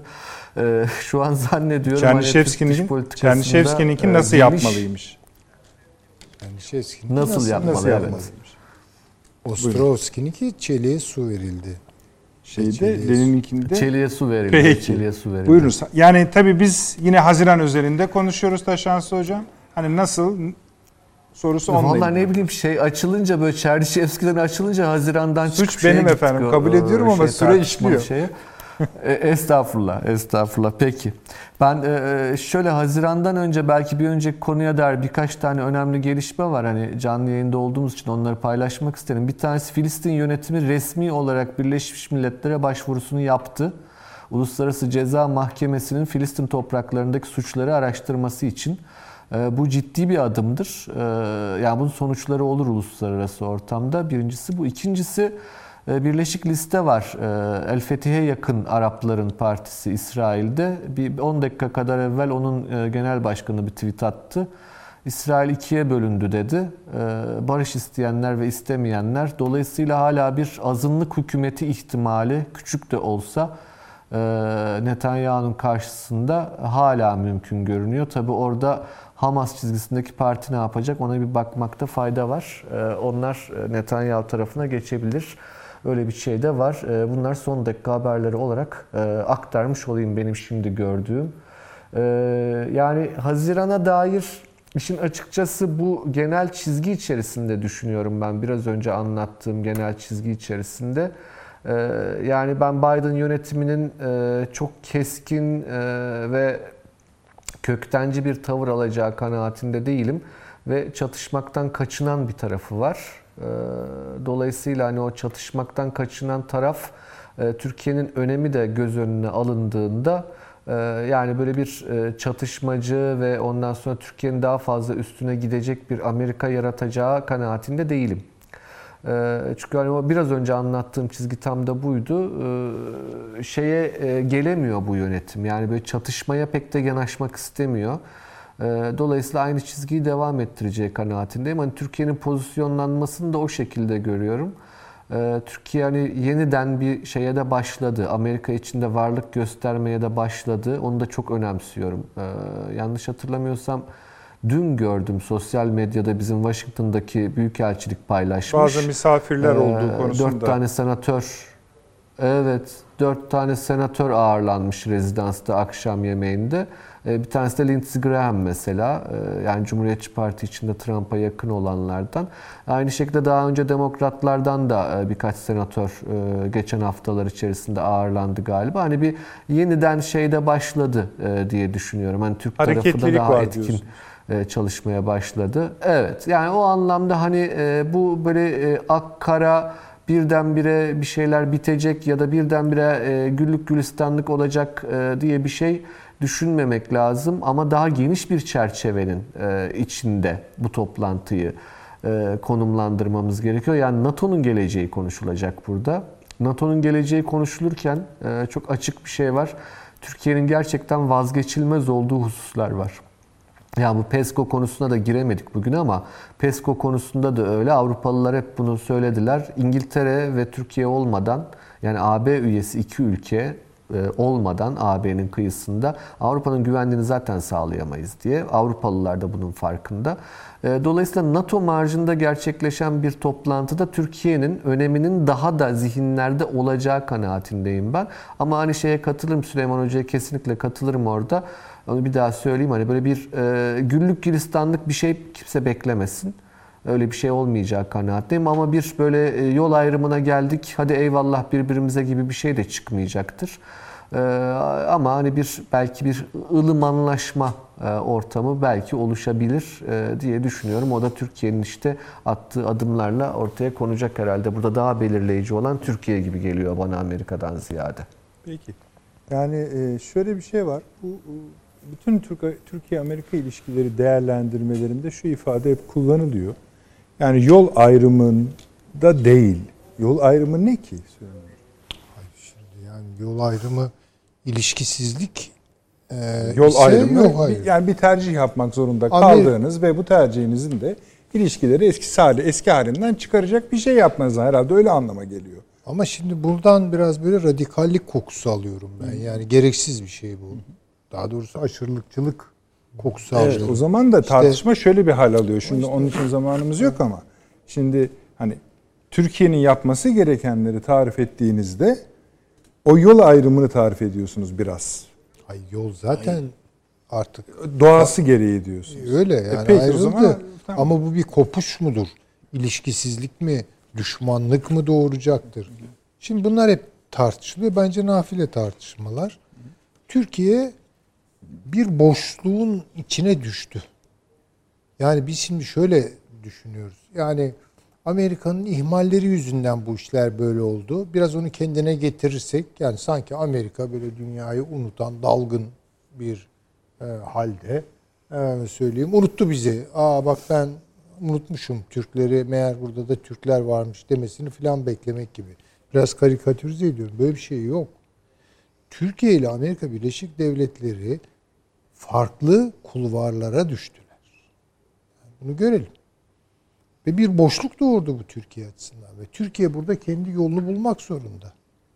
Yani bunun için de kendi iradesiyle, kendi inisiyatifleriyle hareket edecek. Ama bu kopma anlamına gelmiyor. Ne batıdan kopuyoruz, ne Avrupa'dan kopuyoruz, ne Amerika Birleşik Devletleri'nden kopuyoruz ilişkisizlik anlamında. Mesela zaten bu imkansız. Bu dünyada imkansız. İran'la Amerika Birleşik Devletleri sözüm ona gırtlak gırtlağa gelmişlerdi ama el altından ticaret yapıyorlardı, silah satışı falan yapıyorlardı birbirlerine. Düşünün onlarda bile bu oluyor. Sovyetler Birliği, Amerika Birleşik Devletleri koptular mı birbirlerinden? Yok. Düşmanlığı kendi içinde yeniden üreterek e, adım attılar, yürüdüler. E, Türkiye'nin de böyle. Türkiye artık mesafeli. NATO'ya da mesafeli. Amerika Birleşik Devletleri'ne de mesafeli. Ama bunları yaparken bu bir kopuş doğurmak zorunda olan bir şey değil. Bir Yani bu mesafe nedeniyle çıkan sesin yüksekliği esasında Avni Bey'in bahsettiği son 70 yıldaki öykünün yakınlığından Tabii kaynaklanıyor. çünkü evet yani orada aynı yolun yolcusuyduk ama şimdi aynı yolun yolcusu değiliz. Çünkü Peki. e, Sovyetler çöktü. Ve Rusya çıktı, bambaşka bir Rusya çıktı. Belli açılardan. Değişti. Evet. Türkiye-Rusya ilişkileri değişti, bölgesel ilişkiler değişti. çok konuşulacak Amerika bir e, tabii. Peki. Onun Avni Bey çok teşekkür ediyorum. Biz de teşekkür Bugün bazı ediyoruz. konularda sizinle anlaşamadık. Ama hiç önemi yok. Süleyman Hocam'la da tek bir konuda anlaşamadık. Olsun yine de tebrik ettik kendisini. Sağ olun. Taşansı Hocam. e, teşekkür ediyorum. Sağ olun. Ağzınıza sağlık. Ankara'ya çok çok selamlar. Tekrar Sağ olun, teşekkür sağ olun. ediyorum Süleyman Hocam, Avni Bey. Efendim gece 01'de yanılmıyorsam tekrarımız vardır. 1 01.30'muş arkadaşlarım düzeltti. Yarın tabii ki mümkün olan en erken saatte YouTube'da e, izleyebilirsiniz programımızı. Sosyal medya katkılarınız için peşinen teşekkür ediyorum. Buradan ancak geliş biçimlerini görüyorum ama şimdi hepsini tek tek okuyacağız. Nihayet Perşembe akşamı saat 21'de de yine huzurlarınızda olacağız efendim. Bu sefer Sayın Paşa'mız Halen Paşa'mıza da selam söyleyelim. Burada yanımızda olacak. Ee, iyi geceler efendim.